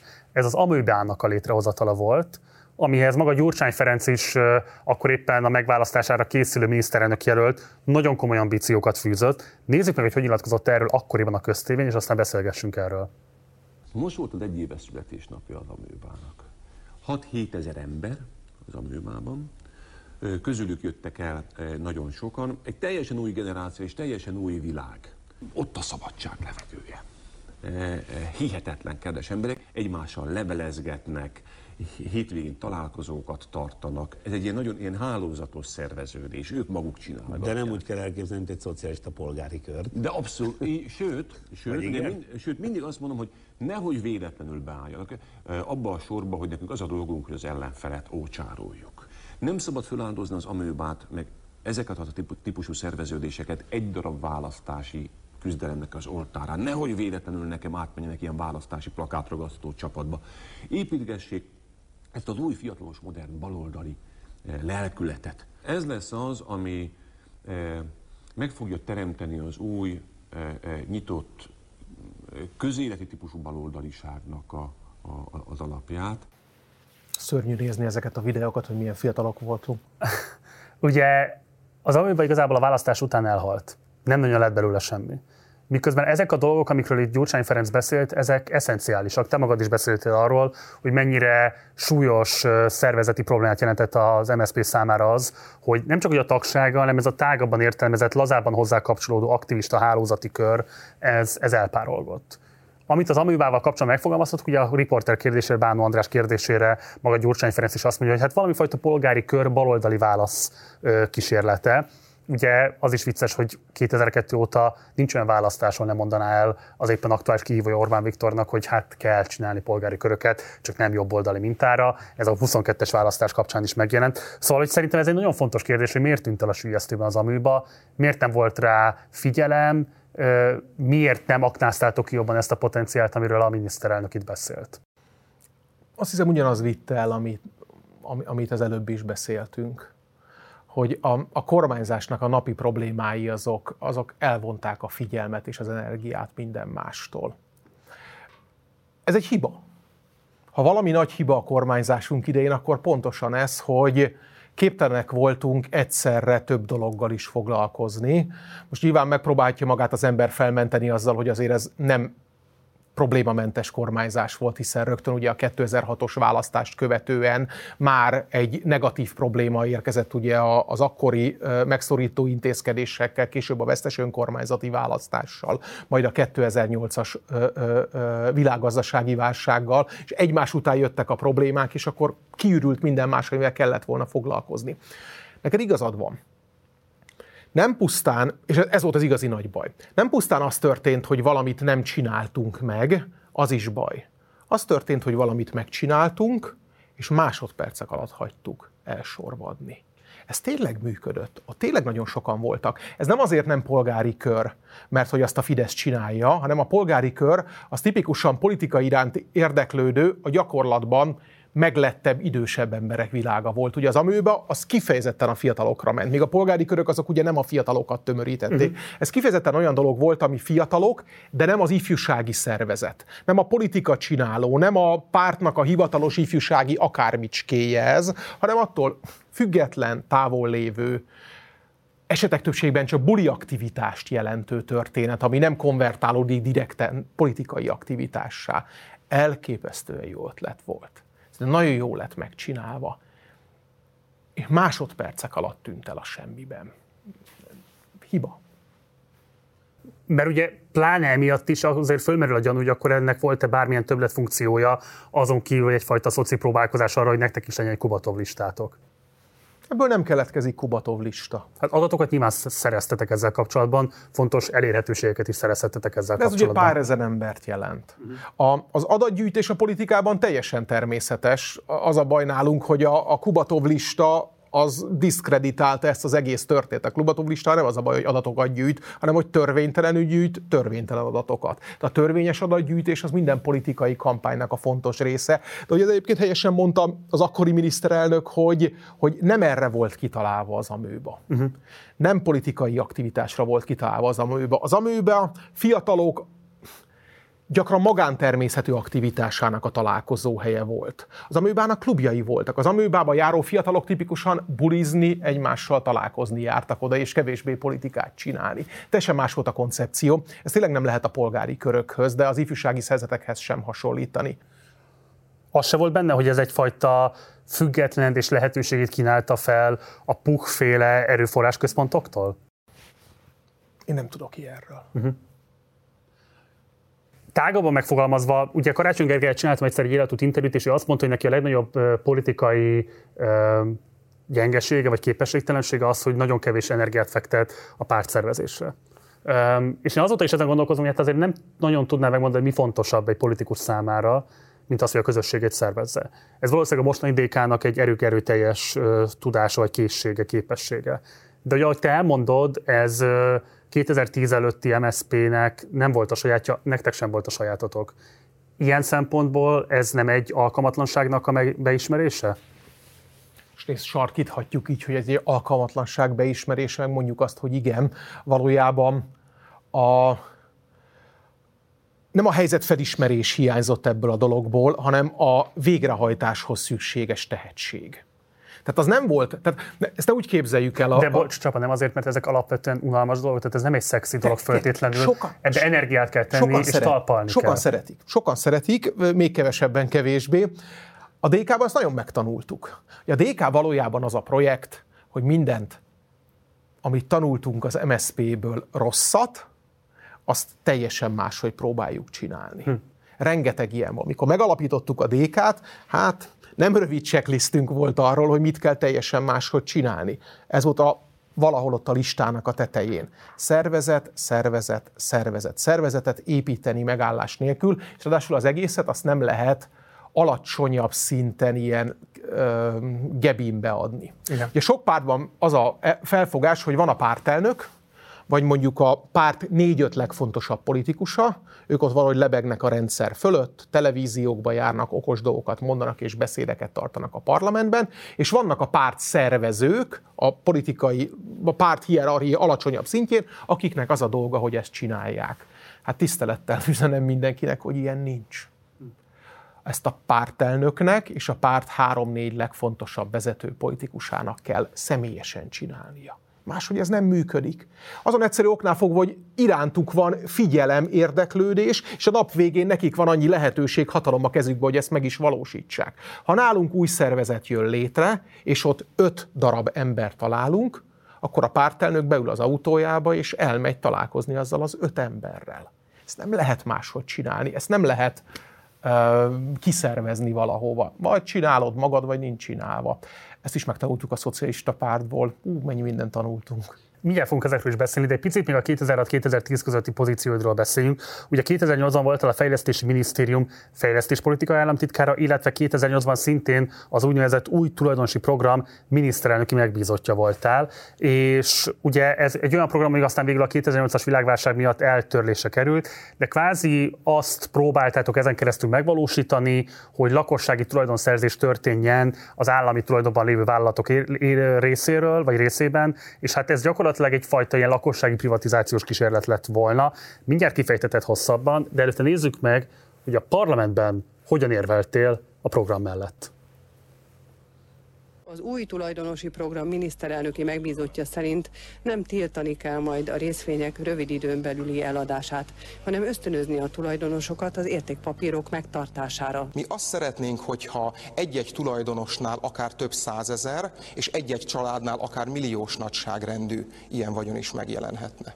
Tisztelt Országgyűlés, valamennyien emlékszünk rá, hogy a rendszerváltás óta mindösszesen egyetlen egy eset volt, már az is több mint tíz évvel ezelőtt amikor a polgárok egyeni, egyedi gyarapodását, tulajdonszerzését ösztönző programot indított el az akkori kormány. Ez volt az a program, amikor lehetővé tették, hogy polgárok százezrei váljanak tulajdonossává annak az önkormányzati vagy állami bérlakásnak, ahogy akkoriban sokan mondták a tanácsi bérlakásoknak, amelyekben éltek. Ez volt az első és ez idáig az egyetlen olyan program Magyarországon, ami hozzásegítette emberek százezreit ahhoz, hogy a szószoros értelmében belakják az országot, amelyért dolgoznak, illetve legyen konkrétan valamiük, amiket a korábbi években megkerestek. Ebben az értelemben az új tulajdonosi program az egyéni gyarapodás ösztönzésén keresztül tulajdonképpen nem más, mint, ezzel az egy évtizeddel, mint ennek az egy évtizeddel korábbi programnak a folytatása. Két kérdésem van hozzád. Az egyik, hogy pozitív példaként hivatkozol a rendszerváltás utáni önkormányzati tulajdonban lévő bérlakás állomány kiárusítására, ami ugyanakkor azért úgy látszik most már három évtized távlatából, hogy végérvényesen beszűkítette az önkormányzatok szociálpolitikai mozgásterét. Egész egyszerűen nincsen semmilyen fajta eszközük arra, vagy nagyon minimális eszközük van arra, hogy helyben tudjanak enyhíteni a lakhatási válság problémáján, hogy képesek legyenek differenciálni és adott esetben segíteni családok elhelyezését, akiknek más körülmények között nincsen lehetőségük önálló lakhatásra. A mai napig is pozitív példaként tekintesz erre a lakásprivatizációs törekvésre? Nem. És nem csak azért nem, amit te mondtál, az is része ennek a dolognak, hanem azért is, mert megtanultuk, hogy a irdatlan méretű magyar magántulajdon, lakás magántulajdoni arány az milyen fajta mobilitási problémákat okoz az emberekhez. Ez egy röghözkötési projekt lett. Ma az egész Európai Unióban a 27 tagállam közül nálunk a legmagasabb a magántulajdonban lévő ingatlanok aránya 91 néhány százalék, és összehasonlításként mondom, a túloldalon lévő Hollandiában ez 31 néhány százalék. Hm. Nálunk a normál bérlakás világ az nem pusztán nincsen, hanem a szégyen kategóriájába esik. Nem ember, akinek nincs saját lakása, az, akinek, aki bérli a lakását, hát az valami furcsa ember nyilván nem teheti meg, hogy vegyen magának egyet. Ugye kb. ez, ez alakult ki Magyarországon. Ez egy nagyon komoly mobilitási és szociális probléma. Az másképp, hogy a tanácsi bérlakásoknak egy részét szerintem mindenképpen magántulajdonba kellett adni, mert tarthatatlan volt az a fajta lakásmennyiség, ami akkoriban megvolt de hogy ezt egy teljes privatizációként kellett végrehajtani, vagy lett végrehajtva annak idején, aminek egy jelentős részét ráadásul mindenféle ügyeskedés vett körül. Az egyik ilyen ügyeskedőt úgy hívják, hogy Orbán Viktor, nem tudom, emlékszünk erre, aki pár százezer forintért vette meg a tanácsi bérlakást is, ha jól emlékszem, akkor 60 millióért adta tovább, amikor a 60 millió még nagyon-nagyon-nagyon-nagyon drága lakásnak számított. Azért mert csekkoljuk lesz a 60 nem vagyok benne biztos, de valami ilyesmi volt a 90-es években. Szóval ezzel nagyon lehetett ügyeskedni. És akkori magammal nem értek egyet abban, hogy, hogy ez minden szempontból jó példa volt. Azzal viszont az akkori magammal totálisan egyetértek, hogy ez egy elképesztően jó dolog lett volna az új tulajdonosi program, ha végig tudjuk csinálni. Tehát az, hogy Igazi az állampolgárok részvényeket vásárolnak, történet és így válnak tulajdonosaivá az állami cégeknek? Uh-huh.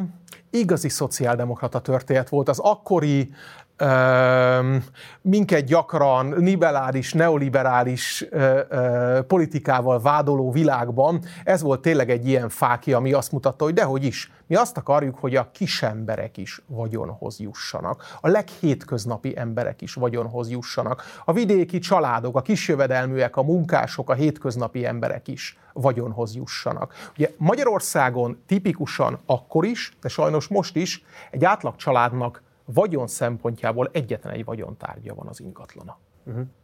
Jövedelme pedig tipikusan egy van, a fizetése vagy a nyugdíja. Ez nagyon nem nyugati, ez nagyon nem modern, ez nagyon nem szociáldemokrata. Mennyivel jobb lett volna, hogy akkoriban létrejön egy olyan dolog, hogy a ingatlan tulajdona mellett van részvénytulajdona, és a bér és nyugdíjjövedelme mellett van részvényjövedelme is ezeknek az embereknek több millió embert akartunk. Nem, ez, ez, nem, ez nem a 90-es évek vad privatizációja. Több millió embert akartunk a magyar egyébként akkor még nagyon nagy tömegben meglévő állami vállalatok tulajdonosaivá tenni.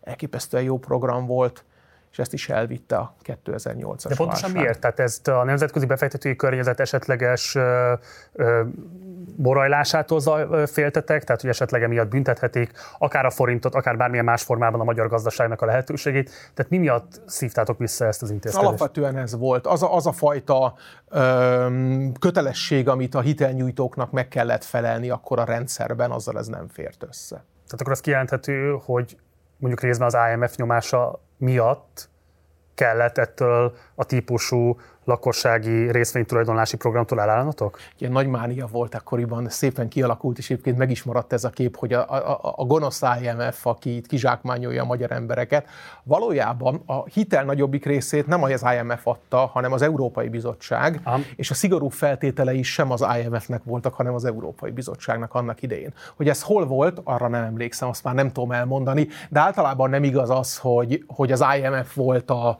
leggonoszabb ördög ebben a történetben. Az, az Európai Bizottságnak sokkal szigorúbb feltételei voltak a hitel kapcsán. Hm. És egy utolsó kérdés ide, mert szerintem ez egy nagyon fontos dolog, amit mondtál. Az kijelenthető, hogy ha mondjuk te magad, vagy a DK maga pláne kormányzati pozícióba kerülne, akkor az egyéni lakás tulajdonszerzés helyett inkább a szociális bérlakás építés, fejlesztés politikáját folytatná? Abszolút. Abszolút. És nem csak a szociális. Akár az előbbi kárára is. Akár az előbbi kárára is. És nem csak a szociális, általában a bérlakásépítés. Ugye Nyugat-Európában nem csak a szegény emberek, a legkevésbé tehetősek élnek bérlakásban, hanem a lakosság többsége bérlakásban él. Az a normális. Nálunk nehéz ez, mert nálunk ugye a, bérlakás, a bérlés hogyan történik? Egyik magánember bérli a másik Igen. magánembertől, és ez irdatlan mennyiségű konfliktus szül. Ugye Nyugat-Európában vannak nagy, de Nyugat-Európában van egy lakásod, amiben te tulajdonos vagy, te azt befektetésként vásároltad, nem te adod ki, nincs neked ezzel dolgod, beadod egy cégbe, ami a, a tieden kívül kezel még 500 ezer, 2000 lakást, és a bérlő pedig tőle veszi ki. Nekem Brüsszelben így bérelek lakást, mint európai parlamenti képviselő. Ez egy bérlakás, de fogalmam nincs róla, hogy ki a tulajdonos. Fogalmam sincsen, mert nem is fontos. De ennek szóval, is van hogy... azért probléma, tehát láttuk azt, hogy például az ilyen típusú bérlakás koncernek nagyon komoly piaci árdrágító hatással tudnak rendelkezni, és adott esetben az Airbnb vonatkozásában is képesek kifejezetten szegregálni. Akkor, ha nincsen verseny. Ugye az a nem jó, ugye vannak ilyen országok, hallottam én is olyanról, ahol kettő-három ilyen nagy cég tartja a kezében a teljes bérlakáspiacot. Ez probléma. De például Belgiumban, Hollandiában, ahol ez nagyon jól működik, ott ezek pár száz lakást működtető, egymással nagyon erőteljesen versenyző. Tehát kellene limitálni azt, hogy mekkora lakásállománya rendelkezett egy ilyen bérlőkoncern. Sőt, őszintén szóval én azt is osztom, amit a berlini kormány csinált meg, már Igen. nem a berlini szövetségi, hanem Berlin Tartományi. város önkormányzatának, aki egész egyszerűen maximálta a bérlakásoknak a bérleti díját. Pont. Mi ebben a probléma? Az én szociáldemokrata szívemmel teljes egészében találkozik ez a történet. Szóval ez az egyik, de kétségkívül az államnak nem ilyeneket kell építeni, ezt ösztönöznie kell. Amit az államnak kell építenie, az a szociális bérlakásoknak a világa, de abból viszont sokat. Tehát ami közgyűlési szinten lehetne ezt szabályozni, mert lenne rá lehetőség, most nincsen, de lenne rá lehetőség, akár azt is támogatná, hogy Budapest fővárosa hozzon rendeletet, amiben maximalizálja a bérleti díjak lehetőségét a lakások vonatkozásában. Abszolút, bár ugye most az a probléma, hogy nem a főváros az, aki a igen. magasan tartja a bérleti árakat, hanem a maga, magánbérleti piacon mentek fel iszonyatosan ezek az árak. Ugye Berlinben, mivel ott az önkormányzat által, tipikus az önkormányzat által kontrollált ingatlanokról van szó, ez teljesen más történet. De szerintem eljutottunk odáig 2023-ban, hogy a legcsekélyebb lelkismert fudásának nem kell lenni egy kormánynak akkor, amikor beavatkozik ezekbe az árakba. Négy hónapig voltál közlekedési és energiaügyi miniszter 2008. december és 2009. áprilisa között. Itt az a különlegesen érdekes, hogy ebben az időszakban te igazából Puklászlónak voltál a felettese, mert ő államtitkárod volt. Na most azért azt lehet tudni, Puklászlónak nem, hogy nem volt felhőtlen a viszony Gyurcsány Ferenc, hanem a párton belül nagyon komoly ellenlábasai voltak egymásnak. Sokan kifejezetten Puk Lászlóhoz kötik azt, hogy Gyurcsány körül elfogyott a levegő végül miniszterelnökként. Milyen volt a munkaviszonyatok? Szívélyes. Az mit jelent? És ritka. Ritka? Um, én fi- nagyon fiatal voltam, mikor miniszter lettem, 33 éves. Törvényben tiltanám meg egyébként a jövőre nézve, hogy valaki 33 évesen miniszter legyen. A akkori ambícióm az nagyon erősen a én irányítom a minisztériumot, és nem más ambíció volt, és nem igazán kértem az minisztérium irányításában Puk Lászlónak a közreműködését. Úgy viselkedtem, ahogy egy ilyen ö, erős, vagy legalábbis magát erősnek tartó miniszternek azt hiszem ebben az ügyben viselkednie kell. Ezért aztán nekünk a találkozásaink száma az a heti egy miniszteri értekezlet találkozása volt, és azon túl nem nagyon tartottuk egymással a kapcsolatot. Én erre, én erre különösen figyeltem. Miért nem sikerült domestikálni Buk Lászlót a 2006-os választási siker után? Miért nem sikerült őt érdekelté tenni abban, hogy Gyurcsány Ferenc kormányzásnak a sikerében legyen érdekelt? Szerintem a Puk Lászlókat és a DK megalakulása az, az, az ugye, tehát ilyesmi a DK megalakulása is, hogy szembe menni ezzel a világgal, amikor párton belüli oligarchák, legalábbis a... Puk László oligarha? Abszolút a részvények egy jelentős részét kezükben tartják, már önmagában szörnyű az, hogyha egy pártnál részvényekről lehet beszélni, és az akkoriban sajnos tényleg így alakult már ki. Szerintem velük nem kell kiegyezni. Ugye te voltál fejlesztésügyi területen is. Igen. Ö, hogyha azt mondod, hogy Puklász oligarch, akkor gondolom ráláthattál azokra a legendás arányokra, amik 30-70, 60-40, és egyéb elosztási arányokban írták le azt, hogy a jobboldali oligarchák, illetve a baloldali oligarchák hogyan osztozkodtak a tendereken. Milyen tudásod volt erről? Sajtó. Személyesen nem láttam semmi ilyesmit. Nyilván akik ezeket az ügyeket intézték, azok kínosan ügyeltek rá, hogy ez a saját világukban maradjon. Ez, ez tévedés lenne azt hinni, hogy ez, hogy ez egy ilyen szélesebb körben ment, hogyha ezek a történetek igazak, én nem tudom, de nem tartom kizártnak a figurákat ismerve, hogy ilyen megállapodások voltak, akkor azok hát nyilván a dolog természeténél fogva a legnagyobb titokban zajlódtak. Az a világ, aminek én a a, amit én irányítottam, ott ilyenek nem fordulhattak elő azon egyszerű oknál fogva, hogy én létrehoztam az általam vezetett tárcáknál, illetve az általam vezetett szervezetekben mindig egy egyébként a törvény által elő nem írt közbeszerzési munkacsoportot, ahol olyan embereket kértem föl, akiket mindén, mind pedig mindenki más fedhetetlennek tartott, és én akkor írtam alá egy szerződést, hogyha azt a közbeszerzési munkacsoport elnöke előtte nekem igazolta, hogy ők egyhangulag azt mondták, hogy ez rendben van. De felteszem azt, hogy Puklászó oligarha az nem egy 2023-as politikai reflexiód, hanem gondolom már akkoriban is ráláthattál az ő a politika és az üzleti élet közötti, hát hogy olyan szabad átjárás biztosító eljárásrendjére. Rá nem láthattam, mindenki beszélt róla. Tudod, ezek, ezek tényleg úgy működ, itt megint csak a legegyszerűbb megoldás a lényeg. El tudod képzelni, hogy valaki úgy, úgy működtet törvénytelen rendszereket, hogy azok, olyanak a működése szélesebb körben ismert? Nyilván nem. A legelemibb érdeke az, hogy ezt a legszigorúbb titokkörben tartsa. Nem csak én nem tudtam, hogy hogyan működik Pók, szerintem mások se tudták, hogy hogyan működik ez a világ, hogyha ilyen dolgok történtek. A dolog de természete miatt. De Pók a párt felhatalmazásával építette ki azt a kapcsolatrendszerét, ami Simicska Lajoshoz kötötte őt. Ugye Simicska akkoriban sokkal dominánsabb szerepben volt, sőt, hát most semmilyen szerepben nincs, vagy minimális szerepben van. Nehéz ezt pontosan megfogalmazni, de lényeg az, hogy 2010 előtt masszívan dominálta a politikai jobboldal gazdasági holdudvarát, egyáltalán a politikáját, és így tovább. És lehetett tudni, hogy Puk László egy ilyen kölcsönös meg nem támadási szerződést, ha lehet így fogalmazni, alakított ki Simicska vonatkozásában. Neked erről semmilyen többet ismereted nem volt? Ezt mindenki beszélte, ahogy te is. Van, aki ezt természetesnek tartotta, van, aki ezen mélységesen felháborodott, és egy másik pártot alapított. Azok voltunk mi.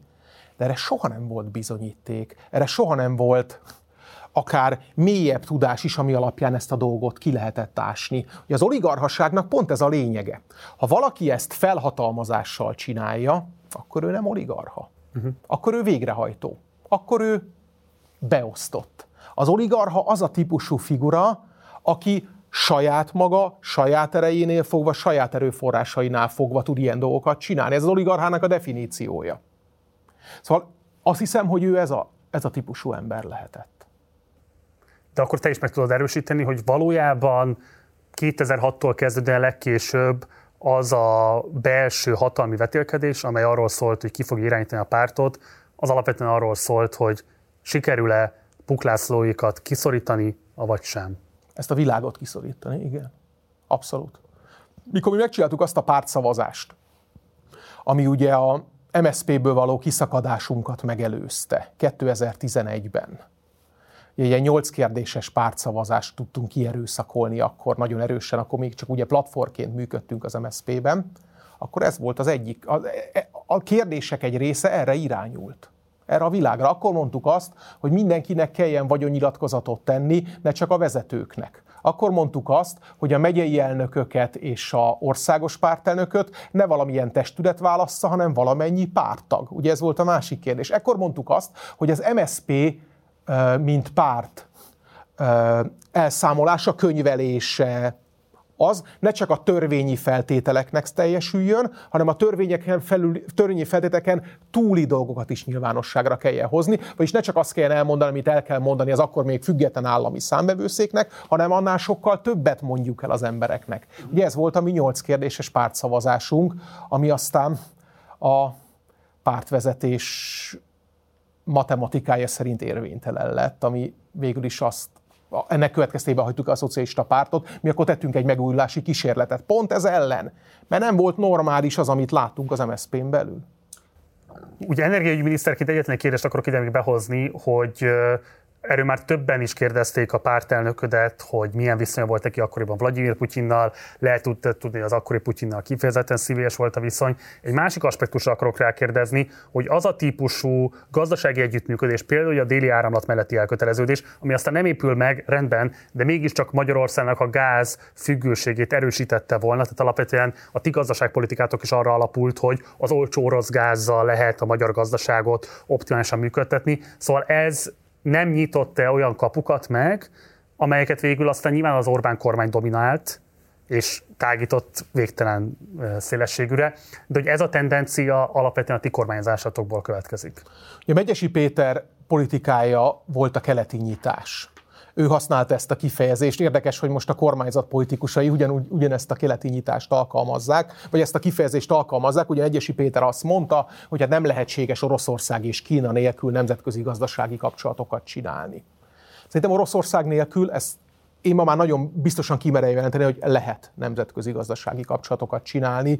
Oroszország egy gazdasági, világgazdasági törpe, ami a háború előtt is a világ teljes GDP-nek a 2%-át gyártotta, az kb. annyi, mint a belga és a holland GDP együtt tehát kb. ez az orosz gazdaság teljesítménye, nulla per nulla. Katonai nagyhatalomnak hittük Oroszországot egészen tavalyig, aztán kiderült, hogy mintha az sem működne úgy, ahogy ezt elhitették magukról. Nagyon-nagyon lehet Oroszország nélkül létezni, és egyébként le lehet szállni az orosz gázról is, ahogy rajtunk kívül szinte mindenkinek sikerül Európában, és le lehet szállni az orosz olajról is, ahogy rajtunk kívül mindenkinek sikerül. Akkoriban teljesen más volt ennek a ennek a képe. De mindenhol Európában. Azért ne felejtsük, ez az az, időszak, amikor egész Európa az orosz gázon él.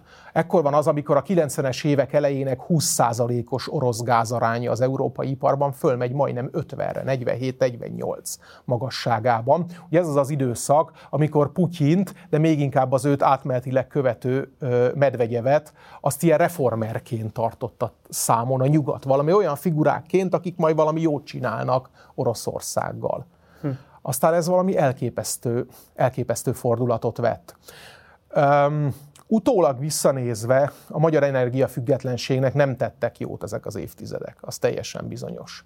És akkor ebben a mintázatban illeszkedik a Gyurcsány kormány energiapolitikája is. És a Megyesié is, és a, és a, a, a Bajnai is. Tehát, hogy ebben nem volt egyébként különbség ebben az időszakban. Ez a természetesnek már-már az Úristen által elrendeltnek tekintettük azt, hogy Magyarországra Oroszországból jön a gáz. De mondom még egyszer, ezzel így volt Európa 45 a A nagy kérdés az az, hogy mikor eljön a pillanat, hogy ezt el lehet engedni, akkor elengeded-e? Rajtunk kívül az Unió másik 26 országa elengedte uh-huh. ezt a dolgot. Csak mi lógunk ezen, egyébként ész és értelem nélkül folyamatosan. Nem tudom, milyen dolgok lehetnek ennek a dolognak a hátterében, de elmesélek neked egy sztorit. Hogyan, hogyan működhet ez a történet? A, és hogy milyen természetesen csinálják ezeket a elfogadhatatlan kapcsolatokat. Mert szerintem jelenleg a magyar kormány és az orosz kormány között a szívélyesen mutatott barátságon túl lényegesen mélyebb, elfogadhatatlan kapcsolatok vannak. Üzleti együttműködés. Mikor Oroszországban voltunk, ez még a Gyurcsány kormány idején volt, mert akkor voltam ugye energiaügyi miniszter, akkor a, egy ilyen delegációval voltunk, ez a normális látogatás, néha el kell menni mindenhova, mentünk Moszkvába is, ők is jöttek hozzánk, ugye itt szokott ez a dolog lenni, néhány miniszter ilyenkor mindig kíséri a miniszterelnököt, és hát nyilván, ha Oroszországba megyünk, akkor az energiaügyi miniszter megy a dolog természeténél fog, mert hát az a legfontosabb gazdasági kapcsolat és ott tárgyalunk mindenkivel. Egymástól függetlenül is, nem csak a miniszterelnök tárgyal, hanem tárgyalnak a miniszterek is az ő saját túloldali játékosukkal. Egyébként az oroszoknál nem mindig az érintett miniszter. Jó mutatja azt az oligarha világot, az orosz állam nevében meglepő módon sokszor nem az energiaügyi miniszter tárgyalt, hanem valaki. Ez a jó, máshogy működik a, ez a fajta korrupt orosz rendszer. És egyszer volt egy ilyen tárgyalás, voltunk ki Moszkvában, és a, az a tárgyaló partner, akivel én tárgyaltam, egyébként ő sem a hivatalban lévő miniszter volt, mégis ott küldték oda a velem való tárgyalásra, nyilván ő volt befolyásos ebben a világban. Miután megbeszéljük a normál tárgyalni valókat, nem volt több az egész egyébként 10 percnél, még csak nem is ilyen beülős tárgyalás volt, hanem ilyen ácsorgós, sok ilyen van a diplomáciában. Akkor véget ér az egész, akkor azt mondja az emberke nekem, hogy, hogy egy pár hónap múlva tárgyaljunk ebben a körben még egyet, mert hogy nagyon fontos dolog van el, de ne rohanjak már ennyire, mert most itt kijöttünk reggel Moszkvába, este meg megyünk vissza, hát milyen is izé ez. Jöjjek el egy hétre, legyek az ő személyes vendége, ő majd engem elhelyez valami jó helyen, és ott hozzam a családomat is, és majd milyen jól fogjuk érezni magunkat egy hétig. És egészen döbbenetes volt szembesülni életemben először azzal, hogy hogyan játszák az oroszok ezt a fajta megvesztegetési kísérletet. Hogy a világ legtermészetesebb hangján adja neked elő, hogy ó, hát olyan ez a rohanás, ez nem jó, gyere vissza egyszer egy hétre, majd itt majd lesz valami jó hely, és majd milyen jó, és majd milyen jó. És akkor nincs más lehetőséged, mint egy nagyon határozott, kikérem magamnak hangnemű nemet mondani. Csak nem tudom, hogy a jelenlegi kormány tagjai kimondják-e a határozott, kikérem magam hangvételű nemet. Hm. Szerintem nem. Lemond Gyurcsány Ferenc, és egy kéthetes miniszterelnöki casting után végül Bajnai Gordon lesz a miniszterelnök, és te leszel a kancellária minisztere. Ez kinek volt a döntése? Gordoné. Ő keresett meg. Tehát határozottan cáfolott, hogy esetleg lett volna Gyurcsány Ferenc és Bajnai Gordon között egy megállapodás arra nézvést, hogy Gyurcsány Ferenc a lemondása biztosítékaként azt kéri, hogy egy fontos bizalmasa legyen a kancellárra miniszter az új miniszterelnöknek. Ez azért érdekes a dolog, mert ugye nagyon kívülről nézve lehet, hogy így nézhet ki ez a történet, de én a kormányban, én többet dolgoztam Bajnai Gordonnal, mint Gyurcsány Ferenccel. Uh-huh. A mi személyes viszonyunk az, meg politikai viszonyunk az nagyon rendben volt. Mikor én a 2006-os választások után fejlesztési tanácsi elnök voltam, a nyugat fejlesztési tanácsnak az elnöke, akkor Bajnai Gordonnal, mint szakminiszterrel dolgoztam együtt. Mikor a gazdasági minisztérium fejlesztési államtitkára voltam, akkor Bajnai Gordon volt a gazdasági miniszter. Vele dolgoztam együtt. Uh-huh. Tehát nekünk egy nagyon hosszú, normál munkakapcsolatunk van, ami alapján mi nagyon jól ismertük egymást. Nem kellett ebben nagyon beavatkozni. A Gordonnak egy döntése volt, akkor a válságkezelési, válságkezelő egy évre szerződött kormánynak logikusnak tűnt, utólag visszanézve szerintem ez is hatalmas hiba volt, hogy a gazdasági tárcák élére külső, nem politikus gazdasági embereket hív. Hát ez nem tett jót ezeknek a tárcáknak a működésben. És ugye mivel én gazdasági tárca élén voltam, ugye az energetikai tárcának a vezetője. Nekem ugye megszűnt ezzel a logikával automatikusan a miniszteri tisztségem, és a Gordon azt mondta, hogy nekem mindenképpen maradni kéne a kormányba, sőt szerint előre is kéne lépni a miniszterelnök helyettesévé. Ez az ő döntése volt. Ugye Botka László szokta kritizálni Gyurcsány Ferenc lemondását, mondván, hogy nem volt előkészítve a hatalom átadás, és az a két hét, ameddig ott kavirinyáltak a különböző jelöltek, az gyakorlatilag az időszak, amikor az MSZP elvesztette a kormányzó képesség látszatát. Mit gondolsz erről a kritikáról? Valóban hiba volt-e ilyen előkészítetlenül bedobni a gyeplőt? Szerintem nem volt előkészítetlen. Ez elő volt készítve, csak nem sikerült végrehajtani.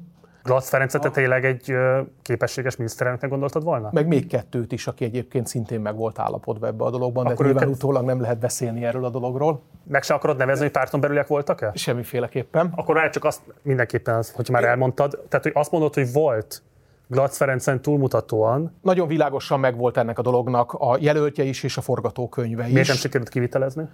Párton belül ellenállás miatt. Botka... Befenyítették a jelöltet? Nem. A... Befenyítették, szóval tudod, ez, ez egy, ezek ilyen túlzó fogalmak. Azt mondták, hogy nem támogatnák erre a pozícióra, és nem lenne meg a többsége a frakcióban. Most ez De a úgy, hogy előzetesen meg mégis az volt a jelzés, hogy támogatnák? Igen ez tényleg bohózattá indult ez, vagy ö, futott ki ez a történet, de nem azért, mert nem volt előkészítve. Teszem hozzá egyébként Botkalacinak borzasztóan nincs igaz ebben a dologban, hogyha ez előkészítetlen lett volna. Semmi és tényleg egy ilyen elképesztően szörnyű az egész, akkor sem tud két hétnyi politikai botrány egy pártnak a gerincét végleg megtörni. Ilyen nem létezik a politikában. Ez a leegyszerűsítő magyarázatoknak tényleg a csúcsa. Ez ártott a kormányzás tekintélyének. De emiatt egy pártnak a választási politikai esélyei azok nem szűnnek meg örökre, mert két héten keresztül bénázott egy kormányváltásban. Nézzük meg Nyugat-Európát, nem két hétig szoktak bénázni egy ilyen helyzetben, hanem valahol két-három hónapig bénáznak, és mégsem megy tönkre a világ. Az világos, hogy hozzá vannak szokva az, hogy ez a típusú instabilitás része a demokráciának. Magyarországon meg stabil kormányok vannak, soha nem volt még olyan típusú kormányválság, hogy Tehát, hogy van is adott esetben miniszterelnök csere, nincsen előrehozott választás például. Tehát, hogy Magyarországon nagyon eltérő típusú politikai szocializációs élményei vannak a választóknak. Ezért ezt általános politikai tapasztalatban azt tudom neked mondani, meg általában ismerve a világpolitikának a jelentős, a kortás részét, hogy el nem tudom képzelni, hogy két hétnyi kormányválság az érdemi, hosszú távú problémát okozzon egy pártnak. Két évi az esetleg. Oké, okay, akkor tegyük viszont rendbe. Tehát azt mondod, hogy Gyurcsány Ferencnek volt kiszemelt jelöltje, föl is kérte őt, ő elvállalta azt, az MSZP vezetőtestületei jelezték is, hogy őt támogatni fogják, és ennek ellenére, amikor végül Gyurcsány Ferenc lemondott, ki hátráltak a jelöltek mögül? Nagy vonalaiban így néz ki a történet, igen. Hol és volt eltérés? alter... Nem, stimmel egyébként. Volt alternatív jelölt is, és az sem jött létre, és akkor eljött Mindegyik az a pont... párton belüli. Nem. Eljött az a pont, amikor már beindult a casting jelleg a történetben, amikor már mindenki úgy érezte, hogy be kell dobnia egy nevet, és akkor már olyan nevek is érkeztek, amiket még csak televízióból sem hallottunk sohasem. Viszonylag gyorsan, viszonylag gyorsan létrejött az a konszenzus, hogy Bajnai Gordonnak kell lenni a következő miniszterelnöknek. Valójában ebből a két hétből, amit te ilyen vagy nem te, a nyilvánosság ilyenfajta bohozatként látszódott, abból mondjuk maximum egy hét volt olyan, ami tényleg az volt. Uh-huh. Az összes többi az már csak a, a, a- Bajnai Gordon mögötti többség valódi előállítását jelentette. Tehát ez nem úgy történt, hogy ő a csere, csere, csere, csere, csere, cseréjének a csere, cseréje, nem ő ott volt a, a szóba jöhető legfontosabb jelöltek között, ami mellett sikerült is összerakni a többséget. Ott nem is az MSP által biztosított többség volt a kérdés, hanem hogy az SDS biztosítja a többséget. Az volt, ami ugye a leges legutolsó éjszakán is még kétesélyes volt. Az MSP világában a bajnai ö, kormány mögötti többséget pillanatok alatt össze tudtuk rakni. Mit gondolsz azokról az elemzői vélekedésekről, mi szerint, ha Gyurcsány Ferenc lemondásakor, legkésőbb a lemondásakor előrehozott választásokat tartanak, akkor nincs alkotmányozó többsége a Fidesznek 2010-ben. Tehát, hogy kvázi nagyon nehezen látszik a politikai ráció abban, hogy a válságkezelés terheit elviszi a kormányzat, abban reménykedve, hogy a választók ezt majd díjazni fogják, de hát feltetően, vagy hát elég nyilvánvalóan nem díjazták, hanem ezt is az MSZP bűneinek a számlájára írták, ami segíthette azt, hogy Orbán Viktor ilyen történelmi győzelmet könyveljen el 2010-ben. Tudod, ez a nagyanyámnak kereke volna, ismered ezt, ezt a mondást, akkor ő lenne a villamos Azért szoba. ebben elég széles körű elemzői konszenzus uralkodik. De, de tudod, ez, ez, ez, mert ez vulgár elemzés. Ami sajnos tele van vele a magyar nyilvánosság. Választási eredményre mi lett volna, ha mondatot mondani, az szerintem az illető mondat mondójának az alkalmatlansági bizonyítéka. Ilyet nem lehet mondani. Azt tudom mondani, hogy az én egyébként szilárd meggyőződésem szerint az akkori közvéleménykutatási számokból nem jött volna ki a kétharmados győzelme a Fidesznek. Az MSZP nem állt rosszul 2008-ban a választás. A 2008-as ö, ö, válságkezdési időpontban. Sőt, ugye ha visszaemlékszel rá, 2008. októberében, szeptember végén, októberében tört ki a világgazdasági válság, nyáron előtte az MSZP-nek egy kifejezetten fölfelé ívelő népszerűségi trendje volt. Nagyon bíztunk benne, hogy a 2006-os problémák után 2008 nyalára már fölfelé megyünk, nem tudom mennyire emlékszik rá a nyilvánosság, az MSP ősszel óriás plakát kampányt indított, ami bemutatta volna ezt a felfelé szárnyalást, egy ilyen darumadár ment fölfelé a plakátokon, amiket a válság kitörésekor le kellett szedni. Tehát nem volt rossz állapotban a szocialista párt és a kormány. De legkésőbb, 2008. legkésőbb akkor, amikor az Őszén. úgynevezett szociális népszavazás, ugye három kérdéses népszavazás volt ez, Jaj, de örülök, hogy úgynevezett szocialistnak mondtad. És hogy ebben Mert az minden volt, csak nem szociális. Ebben nagyon csúnyán, nagyon csúnyán elverték az MSZP-t. Gondoltunk sok mindent a föltett kérdésekről, de most a lényeg az, hogy ott összeállt egy három milliós választói tömb, amely a Fidesz álláspontját támogatta. Látható volt, innentől kezdve csak politikai, hogy mondjam én, apró munka kérdése, hogy ebből mennyit sikerül egybe tartani a következő választáson. Nem gondolod utólag sem hibának azt, hogy akkor nem volt előrehozott választás, hogy mégsem kétharmaddal, hanem egy alacsonyabb, nem alkotmányozó többséggel folytathassa a Fidesz. mert nem tudom, megállap, nem tudom megmondani, hogy így történt volna-e teljes bizonyossággal, akkor mondanám, hogy hiba lenne. az én megérzésem szerint nem lett volna ki, ö, alkotmányozó többsége akkor a Fidesznek, de, de erre azt mondani, hogy ez biztos így van, ahogy egyébként te is helyesen mondod, hogy egy csomó elemző mondja, hát azt szerintem az tényleg egy alkalmatlansági bizonyítvány, mert mi lett volna, ha mondatok tényleg nem léteznek a politikában. Egy dolog biztos, és ebben nem értek egyet veled, hogy nem jött létre három milliós választási koalíció az MSZP-vel szemben. Létrejött három milliós választási koalíció a tandíjjal és a vizitdíjjal szemben. Ezeknek az embereknek egy nagyon jelentős része nem lett Fidesz szavazó vagy MSZP ellenes szavazó. Ez az akkori közönkutatások világosan mutatták. Ez megint azt hiszem egy ilyen utólagos, a kétharmados győzelem, 2010-es Fidesz kétharmados győzelemnek a visszavetítése a népszavazásra. Ez nem igaz. A világon egy csomó helyen történ, van nagyon nagy többség valami dolog mellett, ami egyébként lehet, hogy párt megosztáson túlível, de a nap végén nem jelenti azt, hogy ezzel a pártpreferencia is megváltozott volna. Az világos, de Csaba azért ezt is látod, hogy mennyire pervers politikai helyzet az, hogy egy regnáló kormányon lévő szocialista kormány kampányol az egészségügy bizonyos értelemben vett privatizációja, vagy egyes elemeinek privatizációja, a magánosítás elemeinek a bevezetése, a tandíj bevezetése mellett, és egy jobboldali, fiskálisan konzervatív ellenzéke pedig konkrétan szociáldemokrata szlogenekkel obstruálja és ellenzi ennek a kormányzatnak a politikáját. Nyilván a mosolyodból neked is kiderül, hogy ez minden volt, csak nem jobboldali eh, konzervatív világ egyébként, ahogy a Fidesz mai napig sem jobboldali konzervatív, hanem a végletekig populista történet. A kérdés az, hogy az akkori de, szocialista párt nem, baloldali volt-e? A kérdés az az, hogy az akkori szocialista párt ellen tudott-e állni az akkori SDS-nek ebben a dologban. És nem kizárólag tudott. az SDS bűne?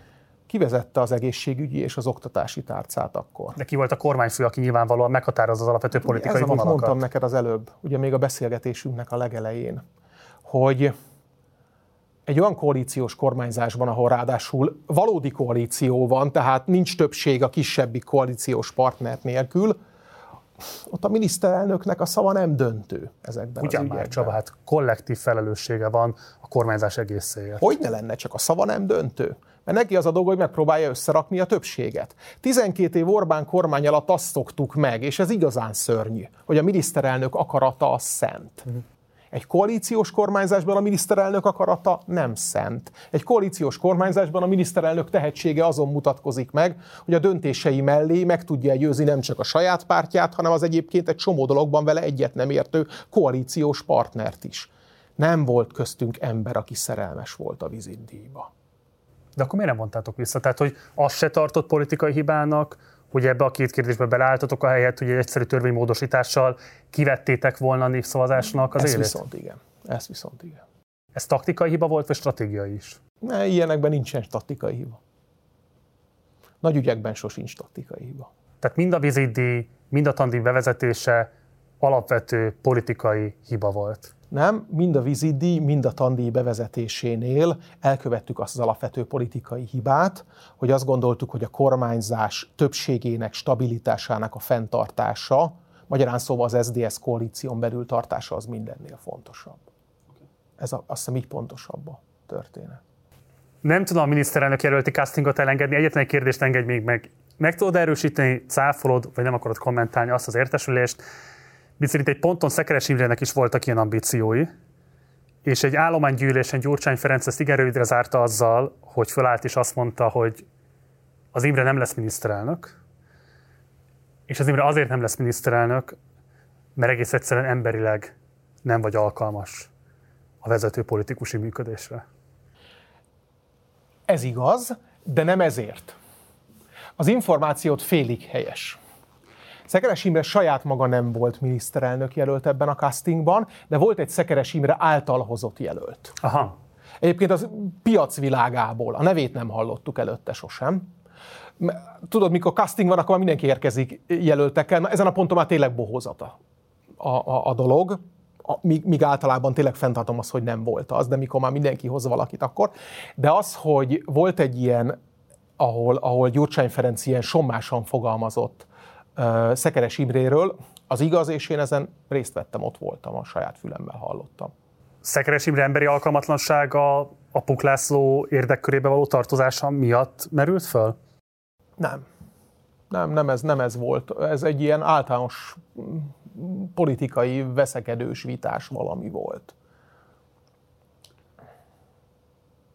2010-től kezdődően gyakorlatilag folyamatosan ott volt a levegőben annak a lehetősége, hogy itt vagy megtörténik a párt egy Gyurcsány Ferenc és körei által, vagy pedig az a platform, ami kialakulóban volt az MSZP-n belül, az pártszakadásig fogja vinni ezt a dolgot.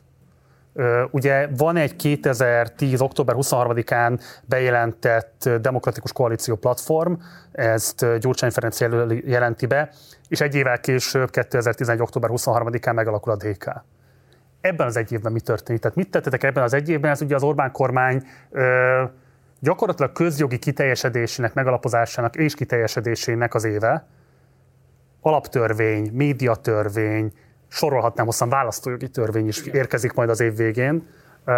Bizonyos szempontból a rendszer alapzatának a képülésének az időszaka, nem mindegy, hogy mi a végeredmény egy ilyen belső hatalmi vetélkedésnek, ami az MSZP-ben zajlik. Szóval mi történt ebben az egy évben, és miért nem sikerült ekkor sem többségre szert tennetek? Ugye mi azt mondjuk, hogy sikerült, csak, csak, um, csak ezt nem ismerték el.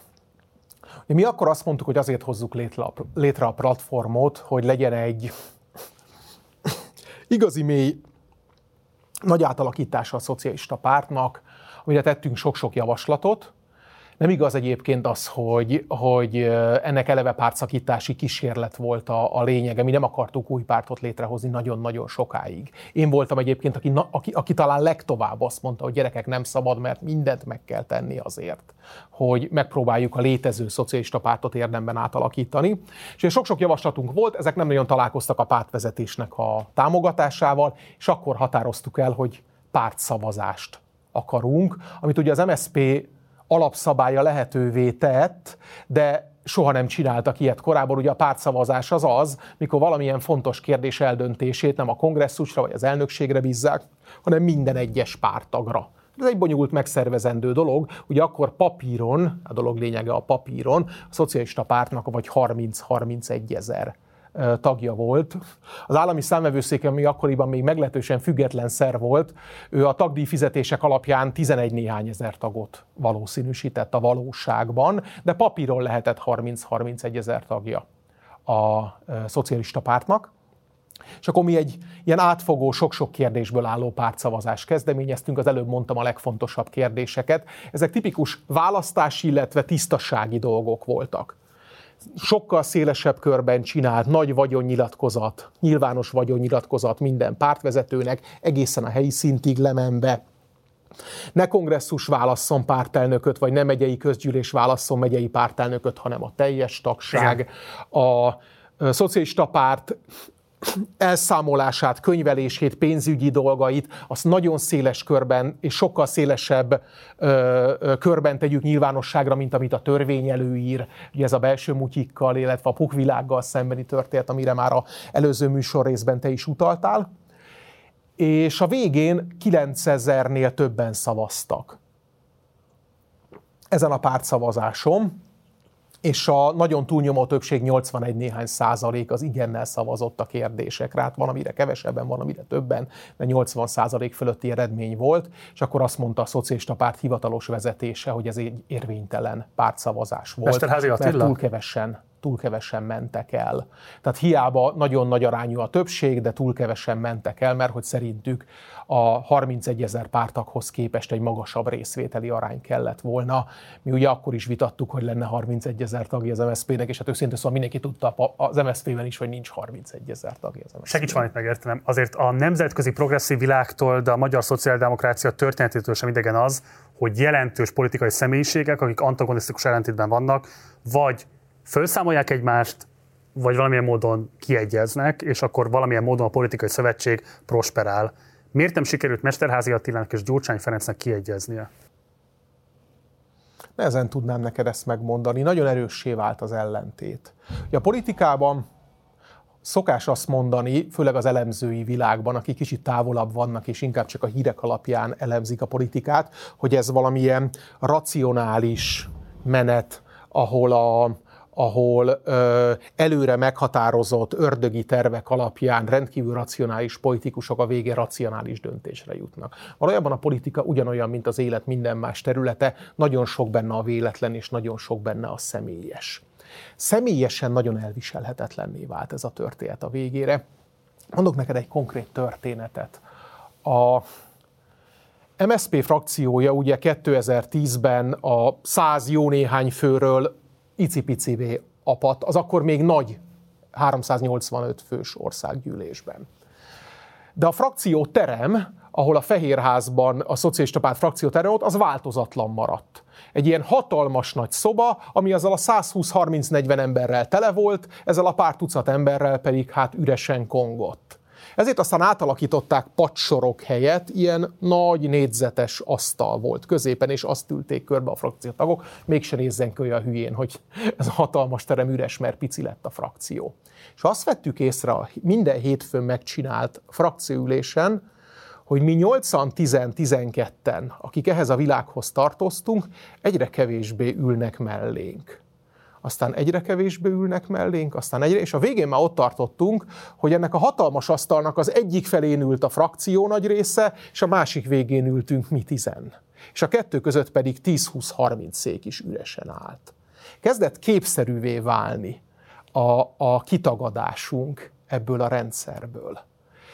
És akkor éreztük azt, hogy hogy itt már nagyon nincsen maradás, mikor már ezek a nagyon hétköznapi, normális személyes viszonyok is szétszakadtak, amik, amik korábban például a frakción belül megvoltak, de még ez sem lett volna, hogyha nincsen a pártszavazásnak ez a végeredménye, ahol mi úgy ítéltük meg, hogy nekünk muszáj tartani magunkat ahhoz, ahol a 80% azzal értett egyet, amit, amit mi szerettünk volna, és ez vezetett ahhoz, hogy megalapítottuk a DK-t, mint pártot. Ez világos, de közben azért mégiscsak arról van szó, hogy ebben az időszakban épül ki a jobboldali autokrata hatalomgyakorlás. Nagyon pontosan tetten érhető az, hogy mekkora veszélyben van ö, a köztársaság, és ehhez képest mégiscsak azt mondod, hogy nem politikai ellentétek, hanem személyes ellentétek miatt nem tud kiegyezni két vezető politikusa a baloldalnak, és erre a pártszervezet egésze azért rámegy. Akkor szerintem félreértetted, vagy én fogalmaztam rosszul. Ez nem személyes ellentét, ez a személyes dolog bizonyítéka volt már annak, hogy mennyire erősek a politikai ellentétek.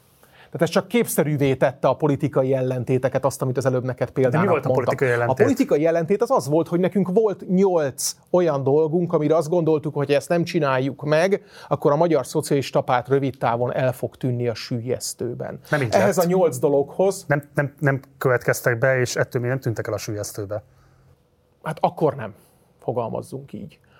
A, ehhez képest mi azt gondoltuk, a saját egyébként, most tudod, nem biztos, hogy igazad van, de dologban, de valamiben nagyon hiszel. Mi nagyon hittünk abban, hogy érdemi nagy átalakítás kell, és nem pedig toldozgatás, foldozgatás. És mi úgy éltük meg utána, hogy ennek a véleményünknek többsége volt a szocialista párton belül, egyértelmű többsége volt, de ezt a többséget egy furcsa matematika módján elrabolták tőlünk, illetve a többség részeseitől. Ez egy politikai ellentét, ez nem személyes ellentét. A személyeset inkább csak a politikai ellentét képszerűségére próbáltam, hogyha ebben pontatlanul fogalmaztam volna, akkor elnézésedet kérem. Ugye a beszélgetésünk kezdeti pontján úgy fogalmaztál, hogy a DK kezdetektől fogva szociáldemokrata elköteleződési volt, sosem voltatok szociálliberálisak. Te magad ugyanakkor mégiscsak úgy fogalmaztál a DK platform ö, deklarált célja kapcsán, hogy az MSZP-ből létrejövő párt egy olyan centrumnyitott balközép párt legyen, amely nem csak a baloldali, de a 89-es eszmények talaján álló demokraták irányába is nyitott. Én értem, hogy ebben inherensen bele lehet látni a szociáldemokrata elköteleződést, de mégsem ez a meghatározó karakterisztikája a DK-nak. És azt gondolom, hogy a szélesebb ellenzéki közönség sem föltétlenül így látja a DK-t, hiszen a nevetek sem szociáldemokrata koalíció, vagy igazságossági koalíció, vagy bármilyen ilyesmi, hanem demokratikus, ami fontos, de nem azt jelözi, hogy az egyenlőség vagy az újraelosztás melletti elköteleződésetek vezetne titeket elsődlegesen azt hiszem igazad van abban, hogy a név ezt pontosan nem írja le. Ugye mi azért ragaszkodtunk nagyon a demokratikus az akkoriban, mert a kihívást azt a magyar demokráciával szembeninek éreztük 2011-ben. A nevünk azért lett demokratikus koalíció, mert tényleg nem, nem a pártnak a szociáldemokrata karakterét írta le, hanem azt, ami 2011-ben a párt alakulásakor a legfontosabb dolog volt, hogy azt láttuk, hogy a normál demokratikus intézménnyel szembeni támadás történik a Fidesz részéről. Ugye az a 2011 van, amit az előbb nagyon pontosan felsoroltál, a későbbi nemzeti együttműködés rendszerének az alapjainak a kétharmados alaptörvénybe foglalt lefektetése. Tehát akkoriban mi a küzdelmet azt a demokraták és a nem demokraták világa között láttuk nagyon mereven elvágva, és innen van a DK-nak a, a, a névválasztása. Egy békés világban, ahol demokratikus politikai küzdelem zajlik, ugye most sem tartunk itt, mert hát azóta még inkább kiépült az állampárti rendszer, egy olyan békés rendszerben, ahol van egy normál jobboldali párt Magyarországon, egy demokratikus rendszerben és egy normál baloldali párt, ott biztos, hogy érdemes lenne a DK-nak valamilyen más nevet adni.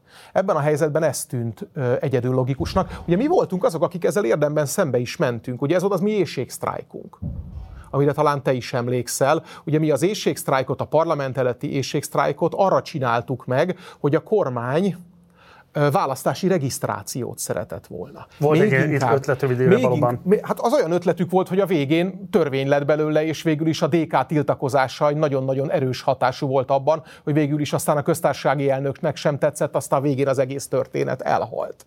De azért ez egy hatalmas nyitó sikere volt a DK-nak, hogy a sok-sok támadás, amit a demokrácia ellen akkor a Fidesz elkövetett, azok közül legalább egyet sikerült megakadályozni, és ebben a mi éjségsztrájkunknak annak, annak hatalmas szerepe volt. Szóval azért nem lehet azt mondani, hogy ezt az időszakot mi az MSZP-n belüli küzdelemmel töltöttük. Mi ebben az időszakban már nagyon erősen küzdöttünk a Fidesz rendszerével szemben is, hát ez a mi identitásunk alapja. Itt azt mondod, hogy centrumitot balközép pártot akartok létrehozni, amiből azért az olvasható ki, mint hogyha az lenne a problémátok az MSZP vagy túl baloldali, és ezért kicsit el kell tolni a közép irányába. Nem nagyon látom hogy ilyen kihívásokkal küzdött volna az akkori MSZP. Mindenhogy nem is. Ez az akkori MSZP-nek egyébként a szövege volt hivatalosan. Ugye akkor mondták azt, hogy ők örülnek is annak, hogy végre távozott az MSZP-ből ez a neoliberális társaság, és egyébként nem is baj, hogy az ő szociáldemokrata pártjuk mellett akkor most van egy liberális párt is a parlamentben. Nyilván azt a keretezési célt szolgálta, hogyha ők elmondják rólunk, hogy mi nem vagyunk baloldaliak, akkor ez már a nyilvánosságban is így fog lenni. Teszem hozzá, azért voltak ennek átmeneti sikerei.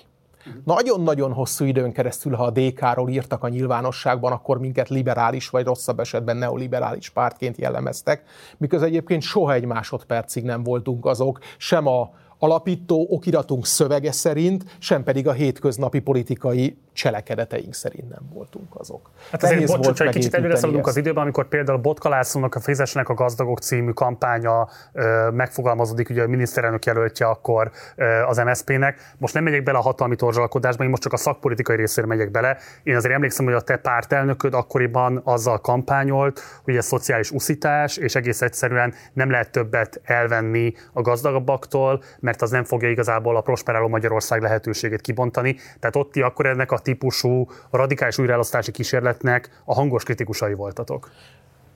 Az nem volt radikális újraelosztási kísérlet, az egy jelszó volt, ami mögött a legcsekélyebb tartalom nem volt.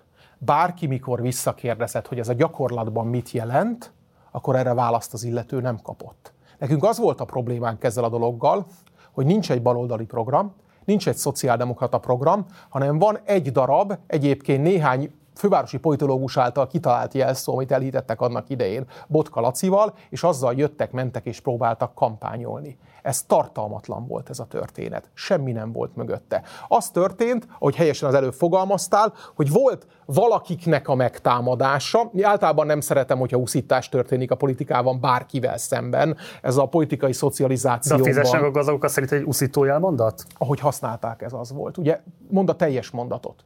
Nem tegyünk volt, igazságot, fizessenek a gazdagok. Tegyünk igazságot, az egy egészen elképesztő jelszó, és a magyar történelmnek a legszörnyűbb időszakára utal vissza.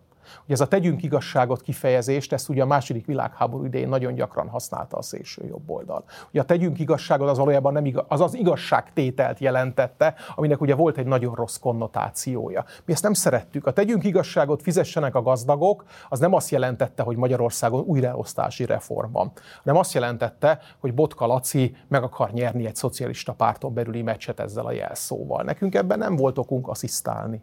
Én azért arra emlékszem, hogy nem ez volt a kritikátoknak a legfontosabb tárgya, nem ilyen módon fogalmaztátok meg azt, hogy mi a problémátok vele, és hát azért azt, hogy megnézzük, hogy az mikor fogalmazott meg 2017-ben, azért addigra már túl vagyunk az egykulcsos személyi jövedelemadó bevezetésén, amivel csak önmagában ezzel 500 milliárd forint maradt a felső középosztálynak a zsebében. Egészen elképesztő perverz újraelosztási mechanizmus, és akkor a többiről már nem is beszéltem, tehát uh, nyilván lehetne szofisztikáltabb üzeneteket is kitalálni, de hát te egy sokkal, hogy mondjam én, tapasztaltabb kampányszekember vagy, mint én valaha leszek, pontosan tudod, hogy ilyen típusú sűrítésekkel kell élni ahhoz, hogy megragad a választói képzelőerőt. És ti nem arról beszéltetek, hogy igen, egyetértünk, menjünk ezzel, esetleg változtassunk rajta, hanem az elképzelés egész egy tomponáltátok, legalábbis az akkori kommunikációtok alapján. Mi a Fidesznek ezzel a fajta, hogy perverz újraelosztásnak, ugye Ferges Zsuzsa szavait idézed, dolog, a totálisan egyetértettünk, hogy ez nincsen rendben. Mi ezt kőkeményen támadtuk. Nekünk ezzel szemben benyújtott törvényjavaslatunk volt. Mi erre önálló évközi kampányt csináltunk, hogy ez nincsen rendben. Nem lehet azt mondani, hogy mi támogatjuk ezt az új újraelosztási rendszert. Kőkeményen szembe mentünk vele.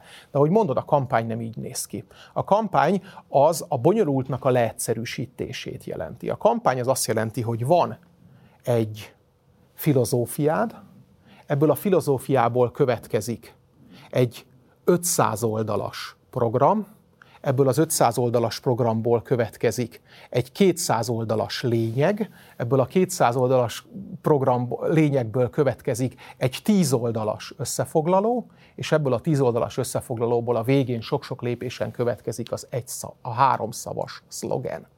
Így néz ki egy jó történet, mert a tartalomtól jutsz el a szlogenig.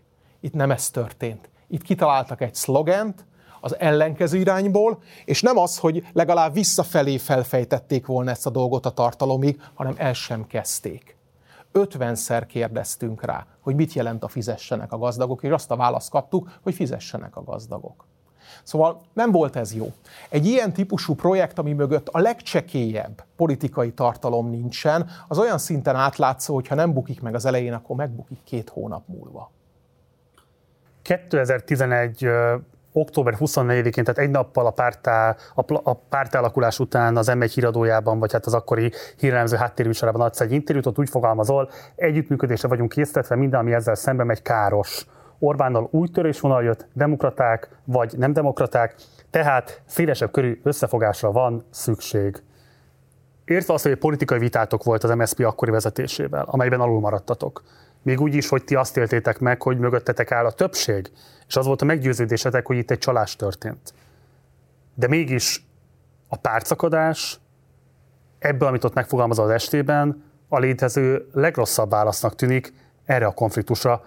Maradni és belül küzdeni tovább, hogyha most ez a szavazás sem sikerült, akkor lehet egy következő. Ha sem, majd egy azutáni, de belül maradunk és belül küzdünk, mert szétaprózódva csak még gyengébbek leszünk az Orbán rezsimmel szemben. Szóval, hogy nem járultatok hozzá ti is ahhoz, hogy az ellenzék ilyen drámai módon lényegtelen lett el az elmúlt 12 év során? Én nem tudom, hogy tehát mindenki saját magáért tud felelősséget vállalni. Én ezt kérdezem csak. Uh, ne, nekünk a, DK megalakulása segítette az ellenzéki egységet Orbánnal szemben? Segítette az ellenzék szavazat bevonzó képességét Orbánnal szemben, abban biztos vagyok. a DK-ba érkeztek nagyon gyorsan olyan szavazók, akik nem voltak a Magyar Szocialista Párt szavazói. Egyébként a tagok is. Ugye mindig azt mondták ránk, hogy ez valamilyen MSZP-ből létrejött valami. A legeleje óta a tagjainknak egyharmada olyan, aki valaha volt MSZP-s, és mind a mai napig ez az arány hogy a tagjainak körülbelül egy harmada olyan, aki valaha volt MSZP-s. Az akkori mérések világosan mutatták, hogy a DK olyan szavazókat volt képes nem nagy tömegben az elején. Ugye azért nagyon nehezen jöttünk ki a pár százalék világából, de azt mutatták a mérések, hogy mi nem MSZP-ből hozunk el szavazót, az is, hanem sikerül új szavazót is bevonzani. De hol vannak ezek? Ezzel, bocsáss meg Csaba, tehát hogy 2006 óta kevesebb. az MSZP által összeállított választói tömböt még csak megközelíteni sem sikerült az MSZP-nek és a DK-nak külön-külön összeadva sem. Tehát az a választói tömb, amivel akkor rendelkeztetek 2006-ban, amivel feltétlenül voltak jobbikos szavazók is, szétesett, és azóta nem az történik, hogy valamilyen módon ezt újraépíti az MSP vagy a DK, hanem kívül azért az látszik alapvetően, hogy egymás kárára most leginkább egyébként a DK képes kinőni meddig is 12-14 százalékig a biztos választani tudókat figyelembe véve? Hát ott ugye 20 a biztos választói körben a DK most már harmadik hónapja több közvélemény kutató hát szerint. Melyik, melyiket mondod most? Most a Republikonnak a legfrissebb kutatása mért nekünk 20 most éppen.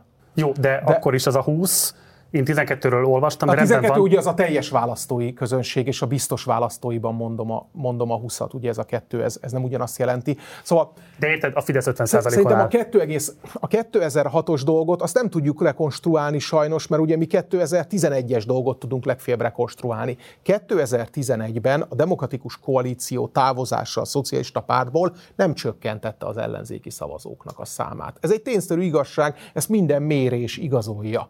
Az sem történt meg, ebbe viszont neked van igazad, hogy nem ugrott meg a történet. Nem lett az, hogy mi kiléptünk, és onnantól kezdve ez a világ mondjuk 50%-kal nőtt. De csökkenés az nem történt. A DK kilépése ellenzéki szavazók veszítésével nem járt a 2011-es évet követően. Akkor beszéljünk egy kicsit, készültünk több grafikonnal is a számodra. Az első grafikont szeretném kérni a listás szavazatok alakulását az elmúlt három választásról, mert szerintem ez kifejezetten érdekes. Ugye bal oldalon narancsárgával nyilvánvalóan értelemszerűen a fidesz KDNP. Itt a listás szavazatokat lehet látni, és kizárólag a parlamenti mandátumot szerzett, tehát bejutott pártok vonatkozásában. Tehát például 18-ból hiányzik a Momentum 3, néhány százalékkal, a kutyapárt és így tovább. Tehát, hogy nyilván azzal lehetne valamelyest differenciálni még ezt az egész képet, de ami a fontos. Itt azt lehet látni, hogy hogy az MSP együtt DK, PM, MLP és így tovább, az egy 25,5%-os választói tömb volt 2014-ben. Ez radikálisan lecsökken 2018-ban, akkor mondjuk a TI és az MSP P eredményét összeadva, hát jó esetben is lehet látni ott egy 16,2-t, ugye 22-ben nem mérhető, mert teljes összefogás van. Az látszik, hogy az MSP és úgy általában a szociáldemokrata gondolat fokozatosan halványul választási eredményeit nézve választásról választásra, míg 22-ben ugye kifejezetten el is tűnik ebben a nagy együttes masszában.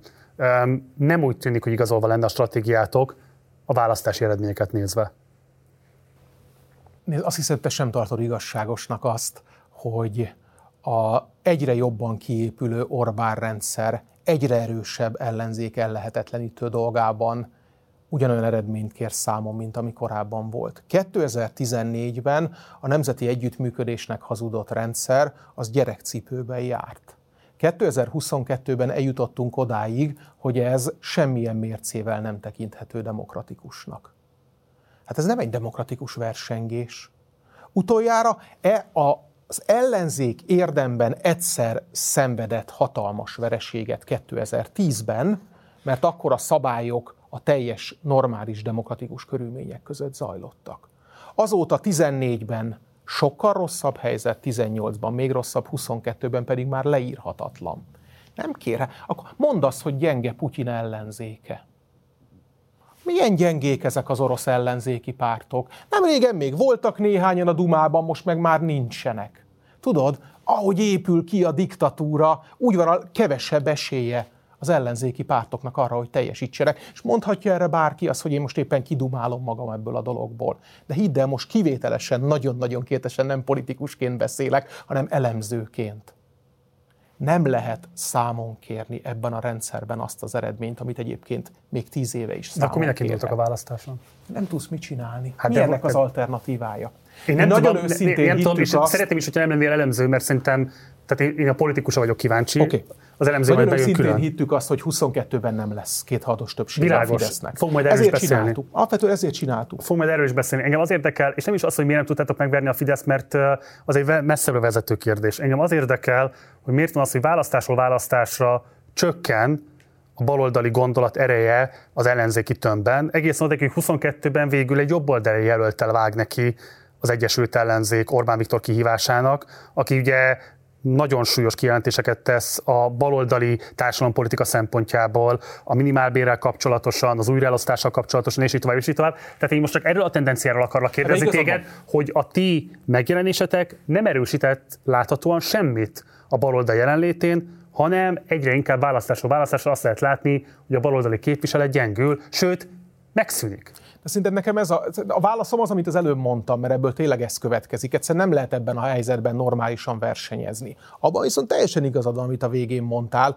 hogy az a katasztrófa, amikor eljutottunk odáig, hogy az Orbánnal szembeni világot egy magát keresztény konzervatív jobboldaliként definiáló politikus vezeti. Ide nem szarott volna eljutni. ez egy brutális méretű rendszerhibának a következménye. Hát csak nem gondoljuk, hogy alternatívát jelent ez a figura, vagy az általa képviselt világ azzal szemben, amit Orbán. Minket folyamatosan, ugye ez a klasszikus van sapka, nem sa, nincs sapka esete. Minket egyik oldalról folyamatosan ütöttek a kampányban, hogy a DK nem hajlandó tisztességesen dolgozni ebben a kampányban, ezért a DK tehet a vereségről egyik sapka. Másik sapka, hát azért a DK-nak nem szabadott volna baloldali pártként beállni egy jobboldali, konzervatív keresztény eh, ember mellé, aki egyébként irdatlan mennyiségű politikai hibákat vétett még a saját alapállásán kívül a kampányban. Bármit csinálsz, ebben a dologban a nap végén te vagy a bűnös. Miközben egyébként az Orbán rendszerrel szembeni brutális és felülírhatatlan ellenérzésünk miatt mi még így is megpróbáltuk. Miközben el tudod képzelni azt, hogy nekünk milyen érzés volt baloldali emberként azt hallgatni, amikor már Kizaj Péter mondjuk adókról beszélt. Ott ülni egy tárgyaláson, ahol az általunk vezetett szakértői csapat elképesztően jó minőségi szociáldemokrata programot tesz le, amiről meggyőzzük az összes többieket, mi vezettük, a, egy DK-s politikus, ugye Arató Gergő vezette ezt a csoportot, majd megérkezik a közös miniszterelnök jelölt, és egy ilyen tollal kihúzza belőle a szocdem mondatokat. És a végén azt mondja, hogy én vagyok a miniszterelnök jelölt, ez az én felelősségem a végén. Észonyú volt. Soha, soha, soha többet nem lehet ilyet csinálni. Mindjárt beszélünk 22-ről is ígérem. De még egy kérdés 20-14-hez kapcsolódóan. Tehát nem lett volna szerinted, ugye van egy olyan elemzői konszenzus, egyébként politikusi konszenzus is, hogy valószínűleg ez volt az utolsó olyan választás, amikor többségben voltak az ellenzéki szavazók, ö, taktikai összefogással lehetett volna érdemben a kétharmadot megakadályozni. Ez valószínűleg igaz. Nem biztos, de azért valószínűleg igaz. Öm, és éppen ezért adódik a kérdés, hogy nem lett volna önmagában stratégiailag jobb helyzet az, ha ezt a párszakadást 14 utánra időzítitek, és azt mondjátok, hogy rendben van, nézzük meg ebben a ciklusban, sikerül a Mesterházi Attila vezetésével kinőni, vagy sem. Ha nem sikerül, akkor szétválunk, ha sikerül, akkor majd meglátjuk, kormányzunk, vagy bármi más történik, de hogy nem lehetséges az, hogy párszakadás nélküli egységesebb MSZP-vel jobb eredmény születik 14-ben? Nem tudom neked megmondani, mert ugye továbbra sem vagyok nagy barátja, mi lett volna, ha a kezdetű mondatoknak. Nem tudom megmondani, mert soha nem volt az ellenzéknek kimondott célja az, ez mindig, ez, ez retrospektív. Az elemzők mindig utólag visszavetítik ezt a történetet, hogy nem lett volna kétharmad. De soha nem indult el az ellenzék úgy egy választáson, hogy a célja az, hogy ne legyen kétharmad őszintén szóval nem is lehet így elindulni egy választáson. A választáson a győzelemért indultak a pártok, minden egyes alkalommal. Hát kivétel, ez is győzelem lenne azért alapvetően. De ezt utólag látod annak. Ott és akkor el tudod képzelni, hogy egy kampány finisben kettő héttel a választások előtt azzal mobilizálod a táborodat, hogy gyerekek, biztos, hogy marad a jelenlegi miniszterelnök, minden ugyanúgy lesz, mint eddig, csak nem lesz kétharmad. Nyilván ez keretezési kérdés is engem alapvetően azért érdekel, hogy szerinted csinálni. a szétválásotok nem gyengítette az MSZP választási esélyét 2014-ben. Az MSZP-jét nyilván gyengítette, az ellenzéki oldalét nem gyengítette. Jó. Um, ugye 2018-ban gyakorlatilag 30 ezer szavazaton múlott az, hogy a DK-nak lett végül frakciója. Um, ez nyilvánvalóan köszönhetően annak, hogy az akkori MSZP elnökkel, aki azóta egyébként DK-s politikus Molnár Gyula, egy rendkívül előnyös megállapodást tudtatok létrehozni az egyéni körzetekben való indulást tekintve. Az MSZP értetetlen okokból számos helyen visszavonta a jelöltjeit, és az akkori DK méretét illetően nagyon nagyvonalú, indokolatlan nagyvonalú helyeket ajánlott föl nektek arra, hogy tudjatok indulni, aminek azért volt jelentőség, mert így a töredék szavazatokkal be tudtatok jutni a parlamentbe. Nyilván nehéz megkérdezni, hogy miért tett így az MSZP, mert az MSZP-től kell megkérdezni. De mégis. De tudom neked válaszolni erre, mert nem tett így. Amit, amit mondtál, hogy a DK a mért vá, a közönkutatási eredményei fölött, ez nem igaz. Uh-huh. Ez nem igaz, fordítva igaz.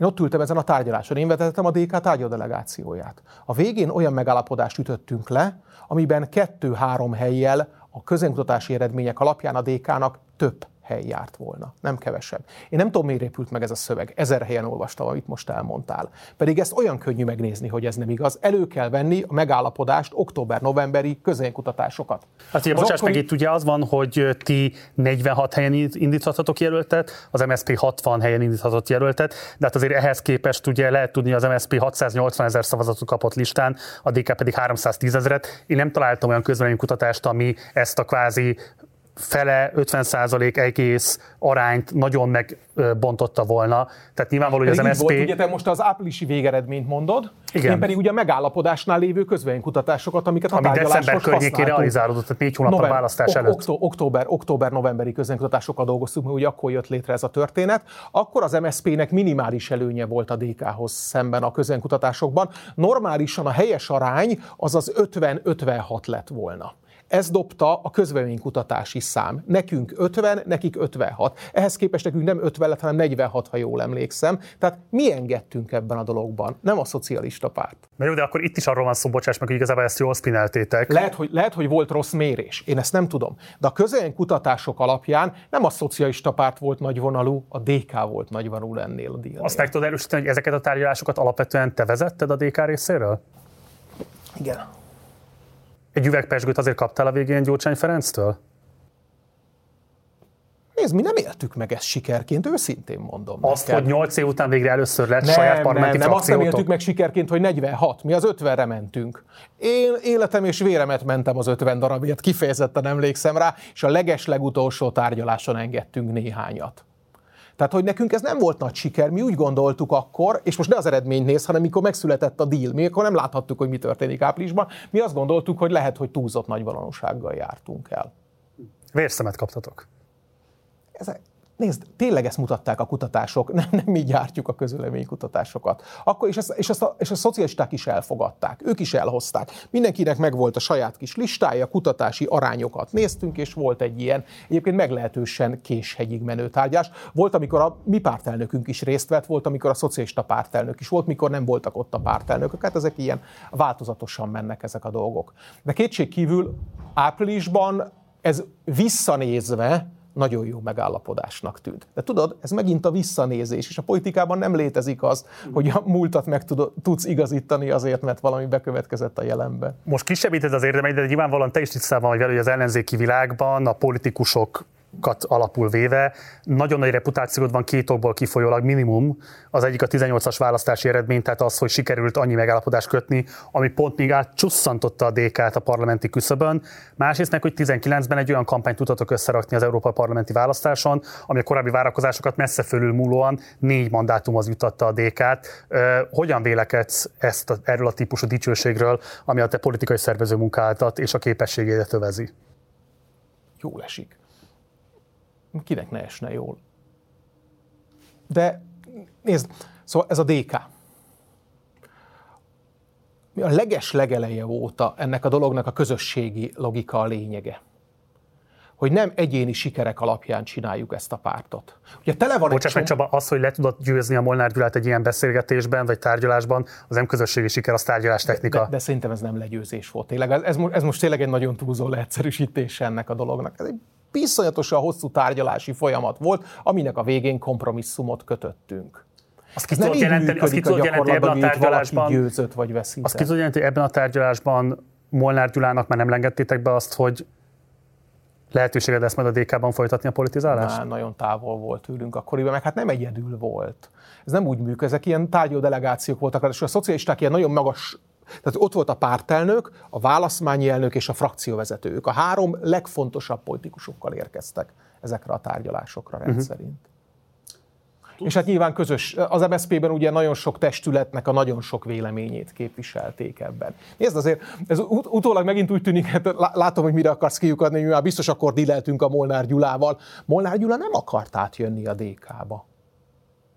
Egyébként akkoriban, hogyha emlékszel, át sem jött csak DK-s jelölt volt a végén, őt elég erősen kiszorították a szocialista pártból. Mi nem hívtuk a Gyulát. A Gyula egyszer csak kívül találta magát a saját pártján. Azért tedd a szívedre a kezed, ha a DK-ban valaki egy hasonló választási alkut kötne bármelyik versenytársatokkal, és az eredmények végül ezt hoznák ki, akkor ott nem is kellene nagyon kiszorítani, valószínűleg kirúgnátok az illetőt az első adandó alkalommal. Szinte nem így működik. Tényleg, tényleg nem hallod? Most átmész bulvárba. Nem így működik ez. Jó, amit akarok kérdezni, mert szerintem ez viszont nagyon ott, érdekes. Ott és akkor kell mindig nézni a helyzetet, amikor vagy, és nem pedig három-négy év távlatából belemagyarázni. Ez nem három-négy év távlata, ez három-négy hónapnak a távlata. Nem létező dolgokat. Szerintem a szocialista párt nem kötött rossz alkut, mert nekünk járt volna még négy hely. Oké. Okay. Szóval arra akarok csak utalni, hogy azt mindenki széles körben ismeri, hogy a politikai stratégiaik érzéked az abszolút kiemel az ellenzéki átlagból, sőt, messze a top kategóriás ellenzéki politikusok között vagy. A kérdésem arra irányul, hogy látható az is, hogy a DK nagyon komoly eredményeket tud realizálni azért, mert te vagy jól látod előre a tendenciákat, vagy jól tudod érvényesíteni a DK érdekét, vagy a tárgyalás technikádban tudsz olyan komparatív előnyökkel rendelkezni, mivel mások nem.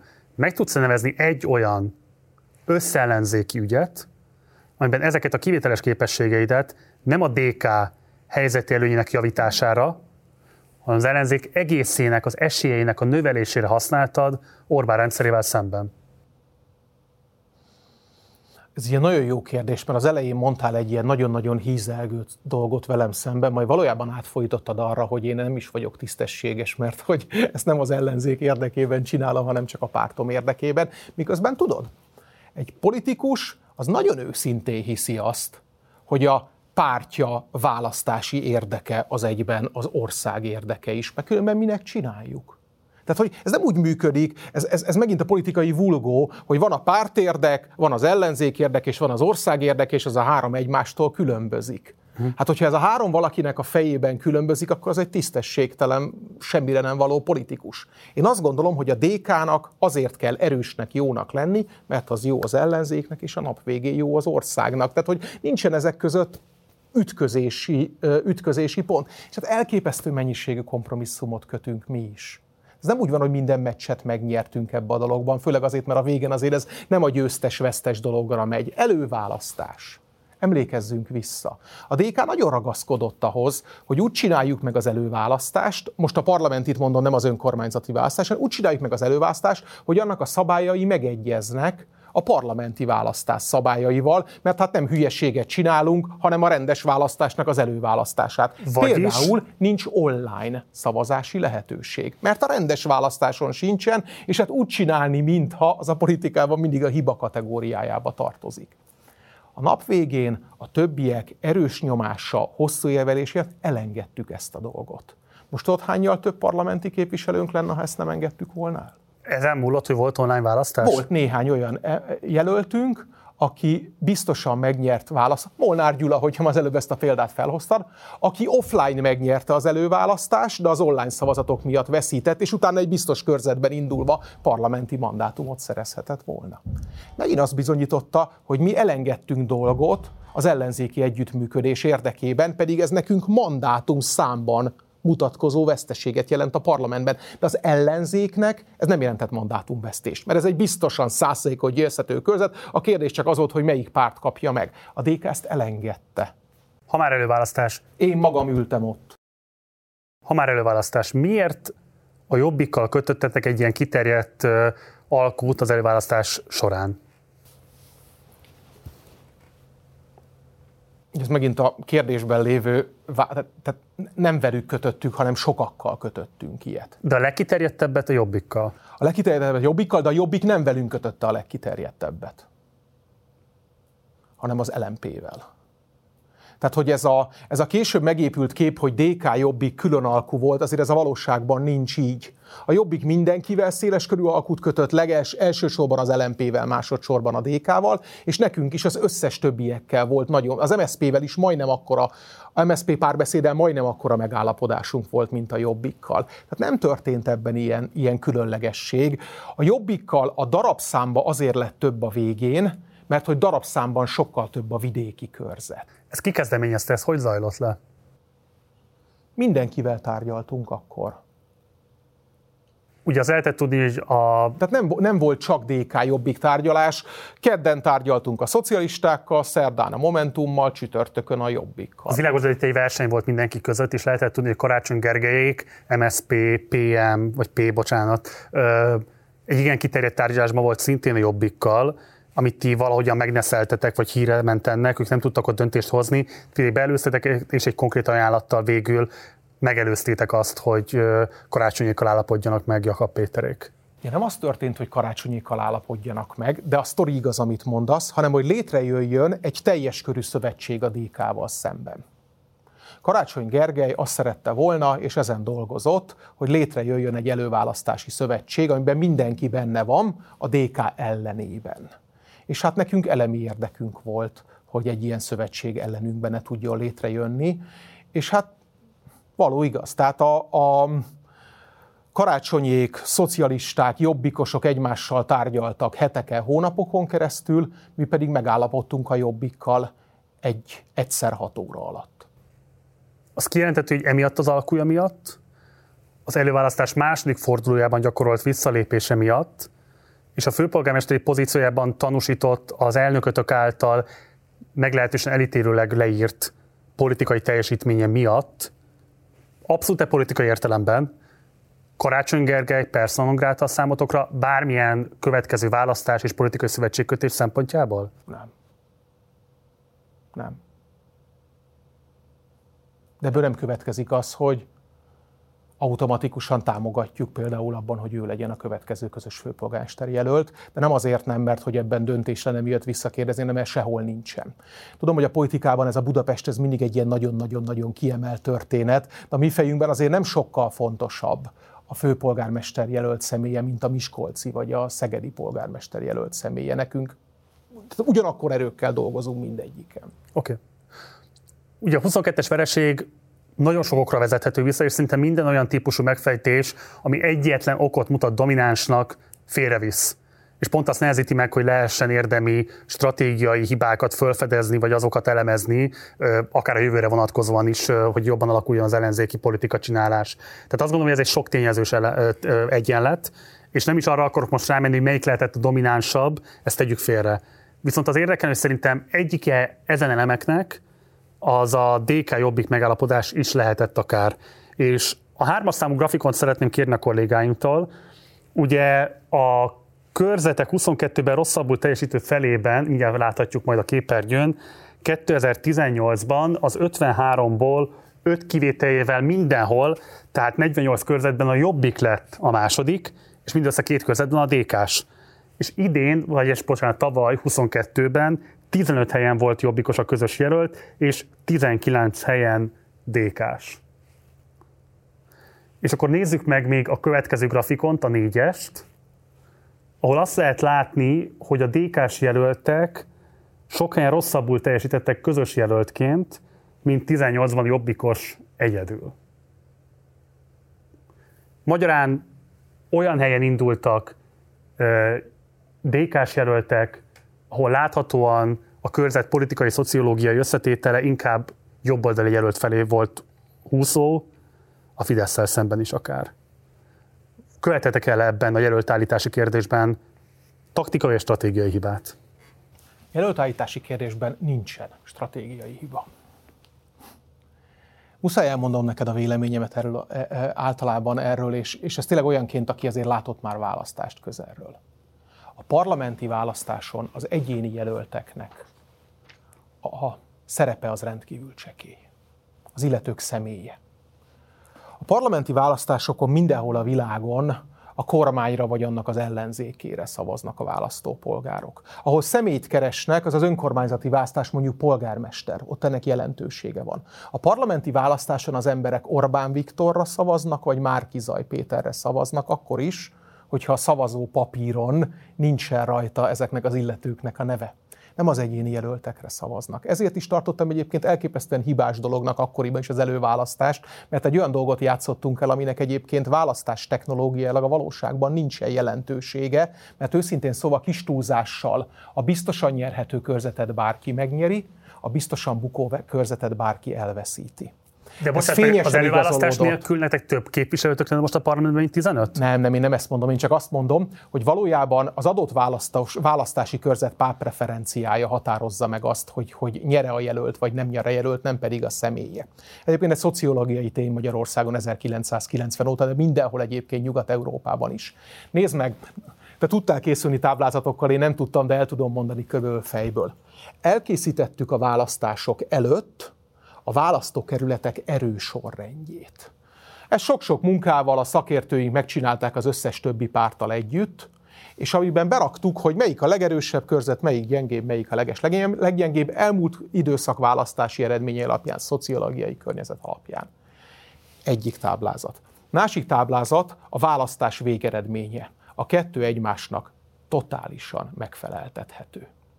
És nem az alapján dől el, hogy a jelölt jó vagy rossz egy parlamenti választást, hanem az alapján, hogy a kormány ellenzék harcában azen a 106-os listán hol található a csík.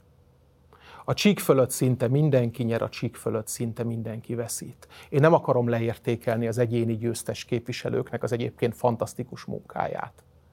De azt sem tudom csinálni, amit sokan mondanak, hogy ha valaki egyéni körzetben veszített, akkor az a saját problémája. Valójában az történt, hogy a csík az sokkal magasabban volt meghúzva a végén, a választási általános nagyon rossz szereplés miatt, az, amit a Tediádban a listás eredmény mutatott, mint ahol volt. De őszintén szólva, most direkt nem más párt politikusát mondom, mert a saját pártom politikusát azt hiszem nem fog rám megsértődni, megsértődni hogyha ha ilyet mondok róla, de szerintem Varjú Laci, aki nekem nagyon-nagyon jó barátom és csodálatos képviselője az újpestieknek, szerintem más is tudott volna nyerni Újpesten.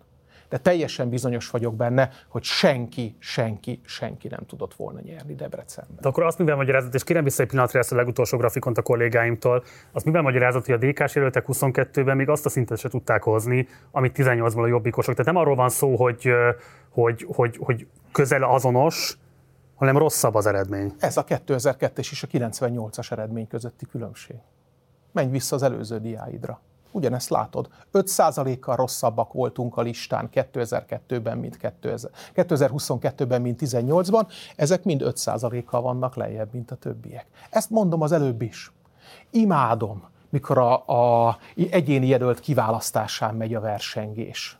Valójában a választó az esetek többségében erre közönkutatási tények vannak, a nevét nem tudja az egyéni parlamenti képviselő. Egyébként ez LT probléma, de akkor bocsánat, de csak... nem csak nálunk. Ugye azt mondja, a nemzetközi kampányirodalom egyébként azt mondja, ez Magyarországon is stimmel, egy átlagválasztó két politikus nevét ismeri teljes bizonyossággal, a miniszterelnökét és a polgármesterét. Csak hogy akkor értsem azért, azt mondod, hogy az az 5% pontos, kb. 5% pontos differencia ami ott látható a 18 és a 22-es Az jelentkezett az egyéni körzetekben Csak is. ugye ez még drámai valójában, mert a 2018-as eredményben benne van, nincsen benne a mi hazánk, a 22-esben benne van, tehát mi hazánk nélkül ez több mint 10% pontos lenne. Ez egy országos vereség, ezt mondom, nem az egyéni jelöltek veszítettek tömegesen, és nem az egyéni jelöltek nyertek kis számban, hanem az ellenzéki közös összefogás Márkizaj Péter vezetésével veszített egy hatalmasat az Orbáni rendszerrel szemben. Márkizaj Péter megkülönböztet a politikai felelősségét ebben a vereségben nem kell bizonygatni, erről mi több Akkor adást is készítettünk. Le, ezt a mondatot Én csak azt akarok mondani, azt akarom kérdezni tőled, hogy az kijelentető ezen eredmény függvényében, hogy az a föltételezés, hogy a jobbikos szavazókat be lehet hozni egy ilyen típusú választási koalícióba, ez megbukott? A szavazóik egy részét sikerült, egy részét pedig nem sikerült, ugye ez a valóság. Az, hogy ez a, hogy ez a csík, ez pontosan hol van, azt nem tudom megmondani. Ugye a jobbikosok saját maguk azt mondták, hogy hát ugye ne felejtsük el, a saját szélső jobboldali szavazói, azok nem fognak baloldali közös dologra szavazni, már csak azért is, mert baloldal követelte tőlük, hogy a szélső jobboldal felé nem mondjanak hívó szavakat, ami egyébként rendben is van. Nekem fájt volna legrossz, leginkább, hogyha egy közös kampányban a jobbik a szélső jobboldali jelszavakkal ö, ö, operál, de hát látszódik, hogy ennek viszont ez lesz a végeredménye. Ezt nem tudtuk előre. Azt gondoltuk, és egyébként ebben konszenzus volt a magyar elemzői, politikai és még újságírói világban is, hogyha összejön a teljes körű összefogás, akkor az érdemben versenyezni tud az Orbáni rendszerrel. Akkor ez egy tévedés volt. Az derült ki, hogy ez nincsen. Hogy ez nincsen. Ott tartunk, hogy lassan kipróbáltunk mindent. Egy dolgot nem próbáltunk csak ki, azt, ami egyébként győzelemre vezetett 2002-ben és 2006-ban. Hogy? Van egy domináns párt. És mindjárt erről beszélünk zárásként lassan Tehát az előválasztása kapcsolatban elítélőleg nyilatkozom, miközben látható az, hogy megnyitotta az ellenzéki szinteret nagyon sok szimpatizáns számára. Itt százezerekben mérhető azoknak a száma, akik az előválasztás során kapcsolódtak be, és váltak az ellenzék támogatója. Hogy őket sikerült-e megtartani áprilisig, az egy másik kérdés, most ebben nem menjünk bele. Engem csak az érdekel, hogy láthatóan van egy széles körű társadalmi igény arra, hogy a belterjesnek látszó ellenzék belső dinamikáiba, hatalmi viszonyaiba igenis lehetőség legyen beleszólnia érdemben a választópolgárnak. Ezt a frusztrációt, ezt a dühöt csatornázta be nagyon sok ember az előválasztásba. Ha nem előválasztással, akkor hogyan láss, hogy lehetne demokratikusan elrendezni az ellenzék belső hatalmi erőviszonyait? Hát ahogy 2019-ben tettük az önkormányzati választások előtt, okos megállapodásokkal. Te ebből lett az embereknek? Nem, mert akkor nyertünk. Ugye nézd, tehát a politikában eredménykötelem van, ugye? Tehát nem, valami nem azért jó, mert szeretjük. Valami nem azért jó, mert sok embernek jó hangulatot okozott. Valami azért jó, mert a végén valamilyen eredményre vezet, ez ugye a választásokon az eredmény az a győzelem, vagy legalábbis a jó szereplés. Hasonlítsunk össze két helyzetet. Az elmúlt, három, négy, az elmúlt négy évben két darab választás volt. Egy nem várt sikert hozó önkormányzati választás 19-ben, és egy a vártnál is lényegesen nagyobb, iszonyat méretű katasztrófát hozó választás 2022-ben. Ha én nekem választanom kell a kettőhöz vezető folyamatok közül, akkor nem, nem azért, mert választáshoz picit talán konyító ember vagyok, hanem a halál egyszerű common sense alapján azt választom, ami a sikerhez vezetett, és nem pedig azt, ami a kudarchoz vezetett. Mert hát lükeség a kudarcos forgatókönyvet választani, igazán van sikerforgatókönyv. A sikerforgatókönyv az a 2019 előtti történet, amikor is hatalmas melóval, sok-sok munkával, lemondással, konfliktussal, bármivel, de az ellenzék képes volt megállapodni az önkormányzati választásokra a közös jelöltekben. És ehhez ott kell a, a domináns párt? Ott Szerintem ez domináns párt nélkül is működik, mert működött legutoljára is. Én ezt a domináns pártot inkább a parlamenti választásokra mondom, és nem pedig az önkormányzatira. Az önkormányzatira, ami most a soron következő választás, úgy kell eljárni szerintem, ami a legutóbbi sikerforgatókönyv volt. Azért emlékezzünk vissza a 19-es választások előtt, az előválasztás az egy nagyon kivételes forma volt.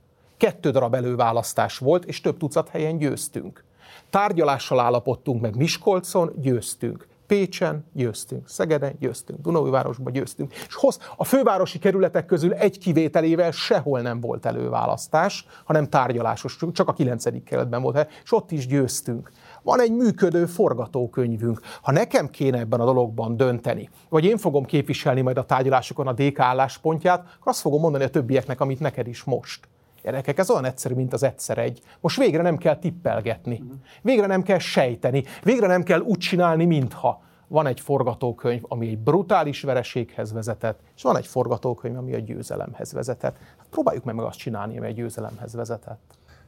Akkor beszélgetés zárásaként forduljunk rá erre a domináns párt kérdésére, mert ez valóban egy fontos az ellenzéknek a következő években meghatározó kérdésévé fog válni, hogy ki lesz ez a domináns párt. Nyilván a ti szándékotok szerint ez a DK lesz, és valóban vannak olyan kutatási adatok, amelyekben ö, relatíve jobban teljesít a többiekhez képest, mert ez a relatív jól teljesítés is azt jelenti, hogy még minimum 30% ponttal marad el a Fidesztől. Az árnyék kormány az gyakorlatilag a nagyon kevés ellenzéki állítások egyike volt az őszi politikai szezonban. Nem nagyon lépett elő senki semmilyen típusú ajánlattal, de az árnyék kormány sem tűnik elégségesnek ahhoz, hogy érdemben mozdítson a jelenlegi hatalmi erőviszonyokon. Dobrev Klára jelenleg nem tűnik evidens vezetőjének az ellenzéki egységnek, nem tűnik úgy, hogy ő lenne most a közös miniszterelnök jelölt, sőt talán kijelentető, hogy miközben jelentős várakozásokat építettetek az árnyék kormányjal és az árnyék miniszterelnök szemével kapcsolatban, Dobrev Klára nagyon keveset realizált ebből. Miért nem használtátok jobban az árnyék kormány lehetőségét? Én ezt máshogy látom, mint te, és hát az általunk ismert közönkutatások is más mutatnak ebből, mint amit, amit most mondtál. Ugye egyrészt a várakozások tekintetében. Az árnyék kormány, ugye azt mondod, hogy egy nagyon jó mondás volt, vagy egy hasznos mondás volt. Én azt mondtam, hogy ez egyedüli mondás vagy volt. Vagy ez egyedüli mondás volt, bocsánat. Na itt van a probléma, nem mondásnak szántuk. Nem kommunikációs termék az árnyékkormány. Az árnyékkormány tevékenységének 80-85%-a az totálisan láthatatlan a nyilvánosság előtt, és őszintén szóval nem is nagyon akarjuk a nyilvánosság elé vinni, mert megtanultuk, hogy a magyar nyilvánosságban az ilyen dolgok unalmasnak minősülnek. Az árnyékkormány a munkájának 80-85%-ában szakpolitikai programalkotással foglalkozik nagyon-nagyon-nagyon sok ember munkájával, heti 7-8 napon keresztül, hogy túlozzak. Ez a munkánk nagyon jelentős része. És egy pici része van annak, hogy kommunikáljuk, hogy van egy árnyékminiszterelnök, van egy árnyékkormány, van egy politikai alternatíva, van egy személyi alternatíva. Valóságban azért az árnyékkormány ülése után el szoktuk mesélni, a nyilvánosságban, hogy miről döntöttünk az árnyék kormányülésén, milyen programokat hoztunk létre, de az első alkalommal erről még beszámolt a független sajtó, második alkalommal már nem annyira, és a harmadik alkalommal pedig már teljes egészében elhallgatták, ami nem, ez, nem egy rossz indulat velünk szemben, hanem való igaz, az energetikai vagy a családpolitikai szakpolitikáknak a számosított 32 oldalas és 400 oldalas melléklettel ellátott dolga az hát nem tűnik izgalmasnak a politikában, miközben nekünk ez az elsődleges feladatunk. Az árnyék kormánynak az a dolga, hogyha politikai változás lesz, akkor ne kapkodás következzen be. Ez borzasztó fontos, és nem kérdés, hogy ezzel, ezzel az adós az ellenzék, és ez nagyon helyes, hogy ilyesmivel foglalkoztok de közben meg mégiscsak, hogyha valaki árnyék miniszterelnöknek jelentkezik be, akkor felteszem, azt kellene kialakul, kialakítani a maga körül, hogy ő evidens, természetes kihívója Orbán Viktornak, és azért ez a típusú megítélése jelenleg nincsen Dobrev Klárának. Az őszi, téli politikai szezonban nagyon keveset volt látható. A pártelnökötök semmilyen típusú interjúkérelmet nem tesz eleget, ami a független nyilvánosságtól érkezik, a kormány oldalinak sem, de ott talán egy fokkal értetőbb a dolog, bár miért tehetne oda is akár eh, gesztusokat, sőt, talán el is várható várható tőle, hogy adjon interjút. Tehát, hogy az elnökötök nem látható a nyilvánosságban, nem felel a nyilvánosság kérdéseire, maga Dobrev Klára pedig láthatóan inkább az Európai Parlamentben érzi magát otthon, semmint a magyar belpolitikában. Érdekes, Dobrev Klára azért a nyilvánosság előtt többet szerepelt jóval árnyék miniszterként, mint LP képviselőként az elmúlt néhány hónapban. De azt mondta, hogy mennyire jelzi ezt vissza a, a Ugye én a visszajelzést a közönkutatásokon keresztül tudom nézni mert minden mást az érzetnek tekintek. Nyilván lehet a közönkutatásokkal szkeptikusnak lenni, ez Magyarországon nem nagyobb divat a közönkutatásokkal szkeptikusnak lenni, mint a világ bármely pontján, úgyhogy ez egy ilyen állandó sport a politikában, hogy a közönkutatásokat nem vagy nem nagyon hisszük el, de a politikában nem nagyon van más eszközöd, mint hogy ilyen dolgokat mérje, mint a közönkutatások. Mi azt látjuk, hogy a, hogy a 22-es választás óta a DK az egyetlen ellenzéki párt, aminek értemben nőtt a támogatottsága. Az árnyék kormány szeptemberi bejelentését követő időszakra esik egyébként a támogatottság növekedésünk. Most a közönkutatói konszenzus szerint 1 millió 100 ezer szavazója van a DK-nek, ugye ez a 12-13 százaléka, 1 millió 1 millió 100 ezer, 12-13 százaléka teljes választói népességben, ez olyan 20 százalék körül van a biztos választói körben.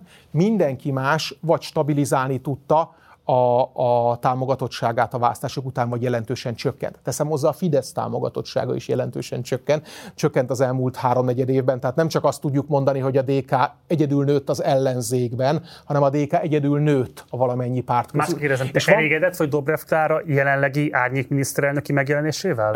Ö, ö, igen, de mindig azt, azt is elmondom, hogy miért, mert van olyan közönkutatásunk is, és egyébként láttuk, láttam ilyet publikálva is, tehát nem csak belső kutatásban, ami konkrétan rákérdez arra, hogy ki az alkalmas arra, hogy ebben az egyébként elképesztően nehéz gazdasági politikai helyzetben Magyarországot vezesse.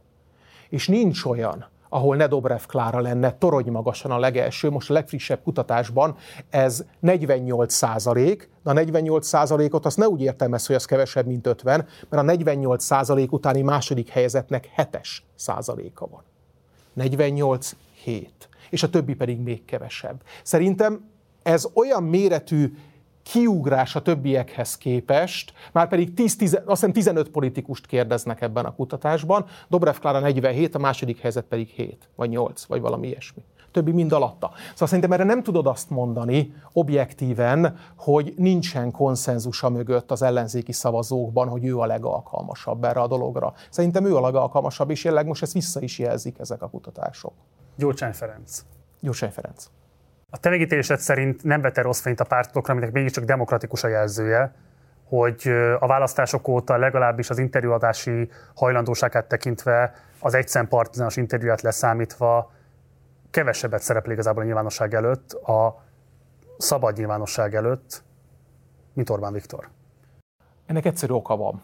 De elismerhető, hogy ez van. Igen, igen, igen. De előtte sem szerepelt egyébként túl sokat, mert... Uh... Azért az, hogy szisztematikusan elutasítja a legnagyobb olvasottságu portálok interjú kérelmeit, ilyesmi korábban azért nem volt. Ennek viszonylag egyszerű oka van neki, de azt hiszem, ezt te, te is pontosan tudod, ennek stratégiai oka van. A DK-nak, az egész ellenzéki oldalt mi azt gondoljuk meg, hogy az az érdeke, hogy a DK nevében a legfontosabb ilyen szerepléseket az árnyék miniszterelnök vigye, és ne a pártelnök. Ez stratégiai döntés a részünkről. Ez nem a sajtó semmibe vétele, ez nem valamilyen sajtószabadság elleni támadás, hanem azt akarjuk ezzel mutatni, hogy jelenleg ebben a helyzetben, hogy létrehoztuk az árnyék kormányt, az általunk reprezentált oldal legfontosabb politikus az árnyék Akkor ezzel részben megválaszoltad az utolsó kérdésemet, de azért megmutatnám neked ezt az utolsó grafikont, amivel készültünk, mert hogyha jól értem, akkor ezzel valamilyen szinten elismeritek azt, hogy van egy úgynevezett gyurcsány problematika a közéletben, nevezetesen, hogy egyfajta üvegplafon mindig is húzódott a DK fölött. Itt ugye Gyurcsány Ferenc elutasítottságát lehet látni a magyar politikusok között. Itt gyakorlatilag 2010-től kezdődően 2022. decemberig nagyon sok adatot néztünk meg, próbáltunk reprezentatív merítést, hogy különböző közönkutató cégektől nézzünk ilyen típusú sorrendiséget, de azért az látszik, hogy így elég erőteljes a konszenzus ebben az évtizedben Gyurcsány Ferenc elutasítottságát illetően. Én pontosan tisztán vagyok a DK-s narratívával, mi szerint az ő személyét ért karaktergyilkosság, hogyan járult ez hozzá, nem akarok ennek a részleteibe belemenni. Nem ez a DK-s narratíva. De elismeritek-e azt, elismeritek-e azt, hogy Gyurcsány Ferenc elutasítottsága a DK érvényesülése, az árnyék miniszterelnök Dobrev Klára politikai érvényesülése útjában is gátat tud képezni? Nem. Egyszerű oka van ennek. A magyar demokrácia, mikor demokrácia volt, akkor különösen mióta pedig ilyen látszat demokrácia, azóta sem kopott meg ez az alapeleme neki, az pártelvű és nem személyelvű. Egy politikus jóságát és politikai befolyását, erejét nem a személyes népszerűsége méri az ilyen helyeken, ugye ezek a parlamentáris rendszerek, ugye a személyes népszerűség az a prezidenciális helyeken érdekes, hanem a pártjának a támogatottsága. Mondom erre a klasszikus példákat, te is jól emlékszel rá, mikor 70%-os támogatottsága volt Dávid Ibolyának, az általa vezetett MDF-nek pedig kettő. Van értelme 70%-os politikusi támogatottságnak, hogyha az nem tudja felhúzni a 2%-os pártot? Karácsony Gergely egy az ellenzéki mezőnyben a top 4-5 politikus személyes támogatottságát tudja maga mellett mondani, elutasítottsága alacsony, a pártjának a támogatottsága a párbeszédnek jelenleg 1 százalék. Szerintem ezek a fajta adatok, ezek nem az, hogy mutatóak, hanem kifejezetten károsak.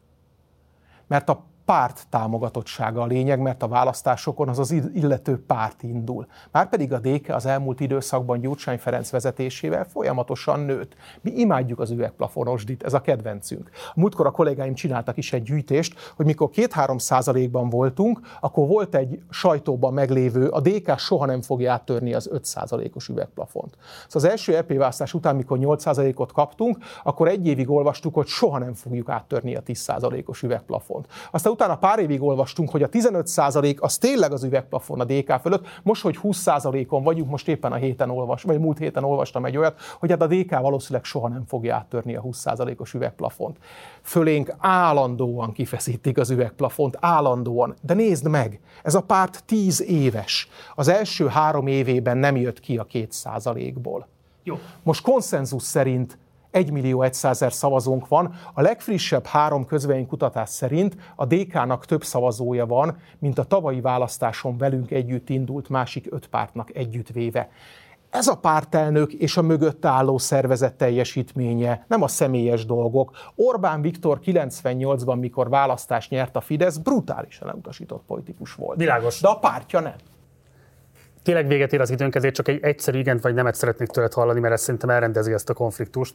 Tehát dacára annak, hogy ebben a közvéleménykutatói mezőben látszik egy erőteljes elutasítottsága, domináns elutasítottsága Gyurcsány Ferenc személyének, a te meggyőződése és a DK meggyőződése az, hogy ez az elutasítottság a pártelnökötök személyének nem áll a gátjában az ellenzék érvényesülésének teljesen bizonyos vagyok benne, hogy nem. Mondom, hát az előbb említett számok Jó. mondják. A DK növekedése az a nagyon nagy, mi, minden párt növekedése, vagy minden párt támogatottságának a csökkenése, attól függ, kiről van szó, az azért az nagyon-nagyon köthető a pártelnök, vagy a párt közvetlen legfelső vezetőinek a teljesítményéhez. A DK növekedése szerintem azt mutatja, hogy a DK személyzeti politikája olyan nagy vonalakban, de rendben van. Egyetlen kérdésem maradt már csak zárásnak. Ha van kormányváltás valamikor, 26-ban, előtte, 30-ban, nem tudom mikor, és te abban szerepet válasz egy új kormány megalakításában az Orbán rezsim után. Mi az a legfontosabb közpolitikai változás, amit biztos vagy benne, hogy máshogy kell csinálni 2015, és nagyon konkrét közpolitikai ígéretet szeretnék hallani, vagy vállalást tőled, amiben radikálisan szembe mennél a 2015-i kormányzások örökségével? Úgy csinálni érdemi, baloldali, szociáldemokrata újraelosztási reformot, a reform szó hú, de rossz nem szeretem. Na például az is egy fontos, hogy nem mondjuk azt, hogy reform, mert tudjuk, hogy ez nem nagyon működik Magyarországon. Ezt gyakorol egy kicsit, igen. De úgy ezen még gyakorolni kell. Szóval úgy csinálni egy nagyon érdemi ilyen típusú fordulatot, hogy mindez a többségi társadalom támogatásának megszerzése után következik be. Az, amit korábban csináltunk, hogy mi lángpalosként vezetjük a népet, és jobban tudunk mindenkinél mindent, és majd talán jönnek utánunk, ez egy rossz politikai irány. Azt kell megcsinálni, aminek társadalmi, amihez társadalmi támogatást tudsz szerezni. Ez egy politikai munkát jelent. Mi ezt a politikai munkát 2015 megspóroltuk. Mentsen fel minket az, hogy nem is gondoltuk, hogy ilyesmire szükség van, mert vitt minket a lendület. Lényegesen bölcsebbek vagyunk, mint akkor. Biztos, hogy nem spórolnánk meg még egyszer. Érdemi, mély átalakulás baloldali irányban a többség támogatásával. Molnár Csaba, nagyon szépen köszönöm, hogy elfogadtad a meghívásomat, és hogy itt voltál és rendelkezésünkre álltál. Nagyon köszönöm.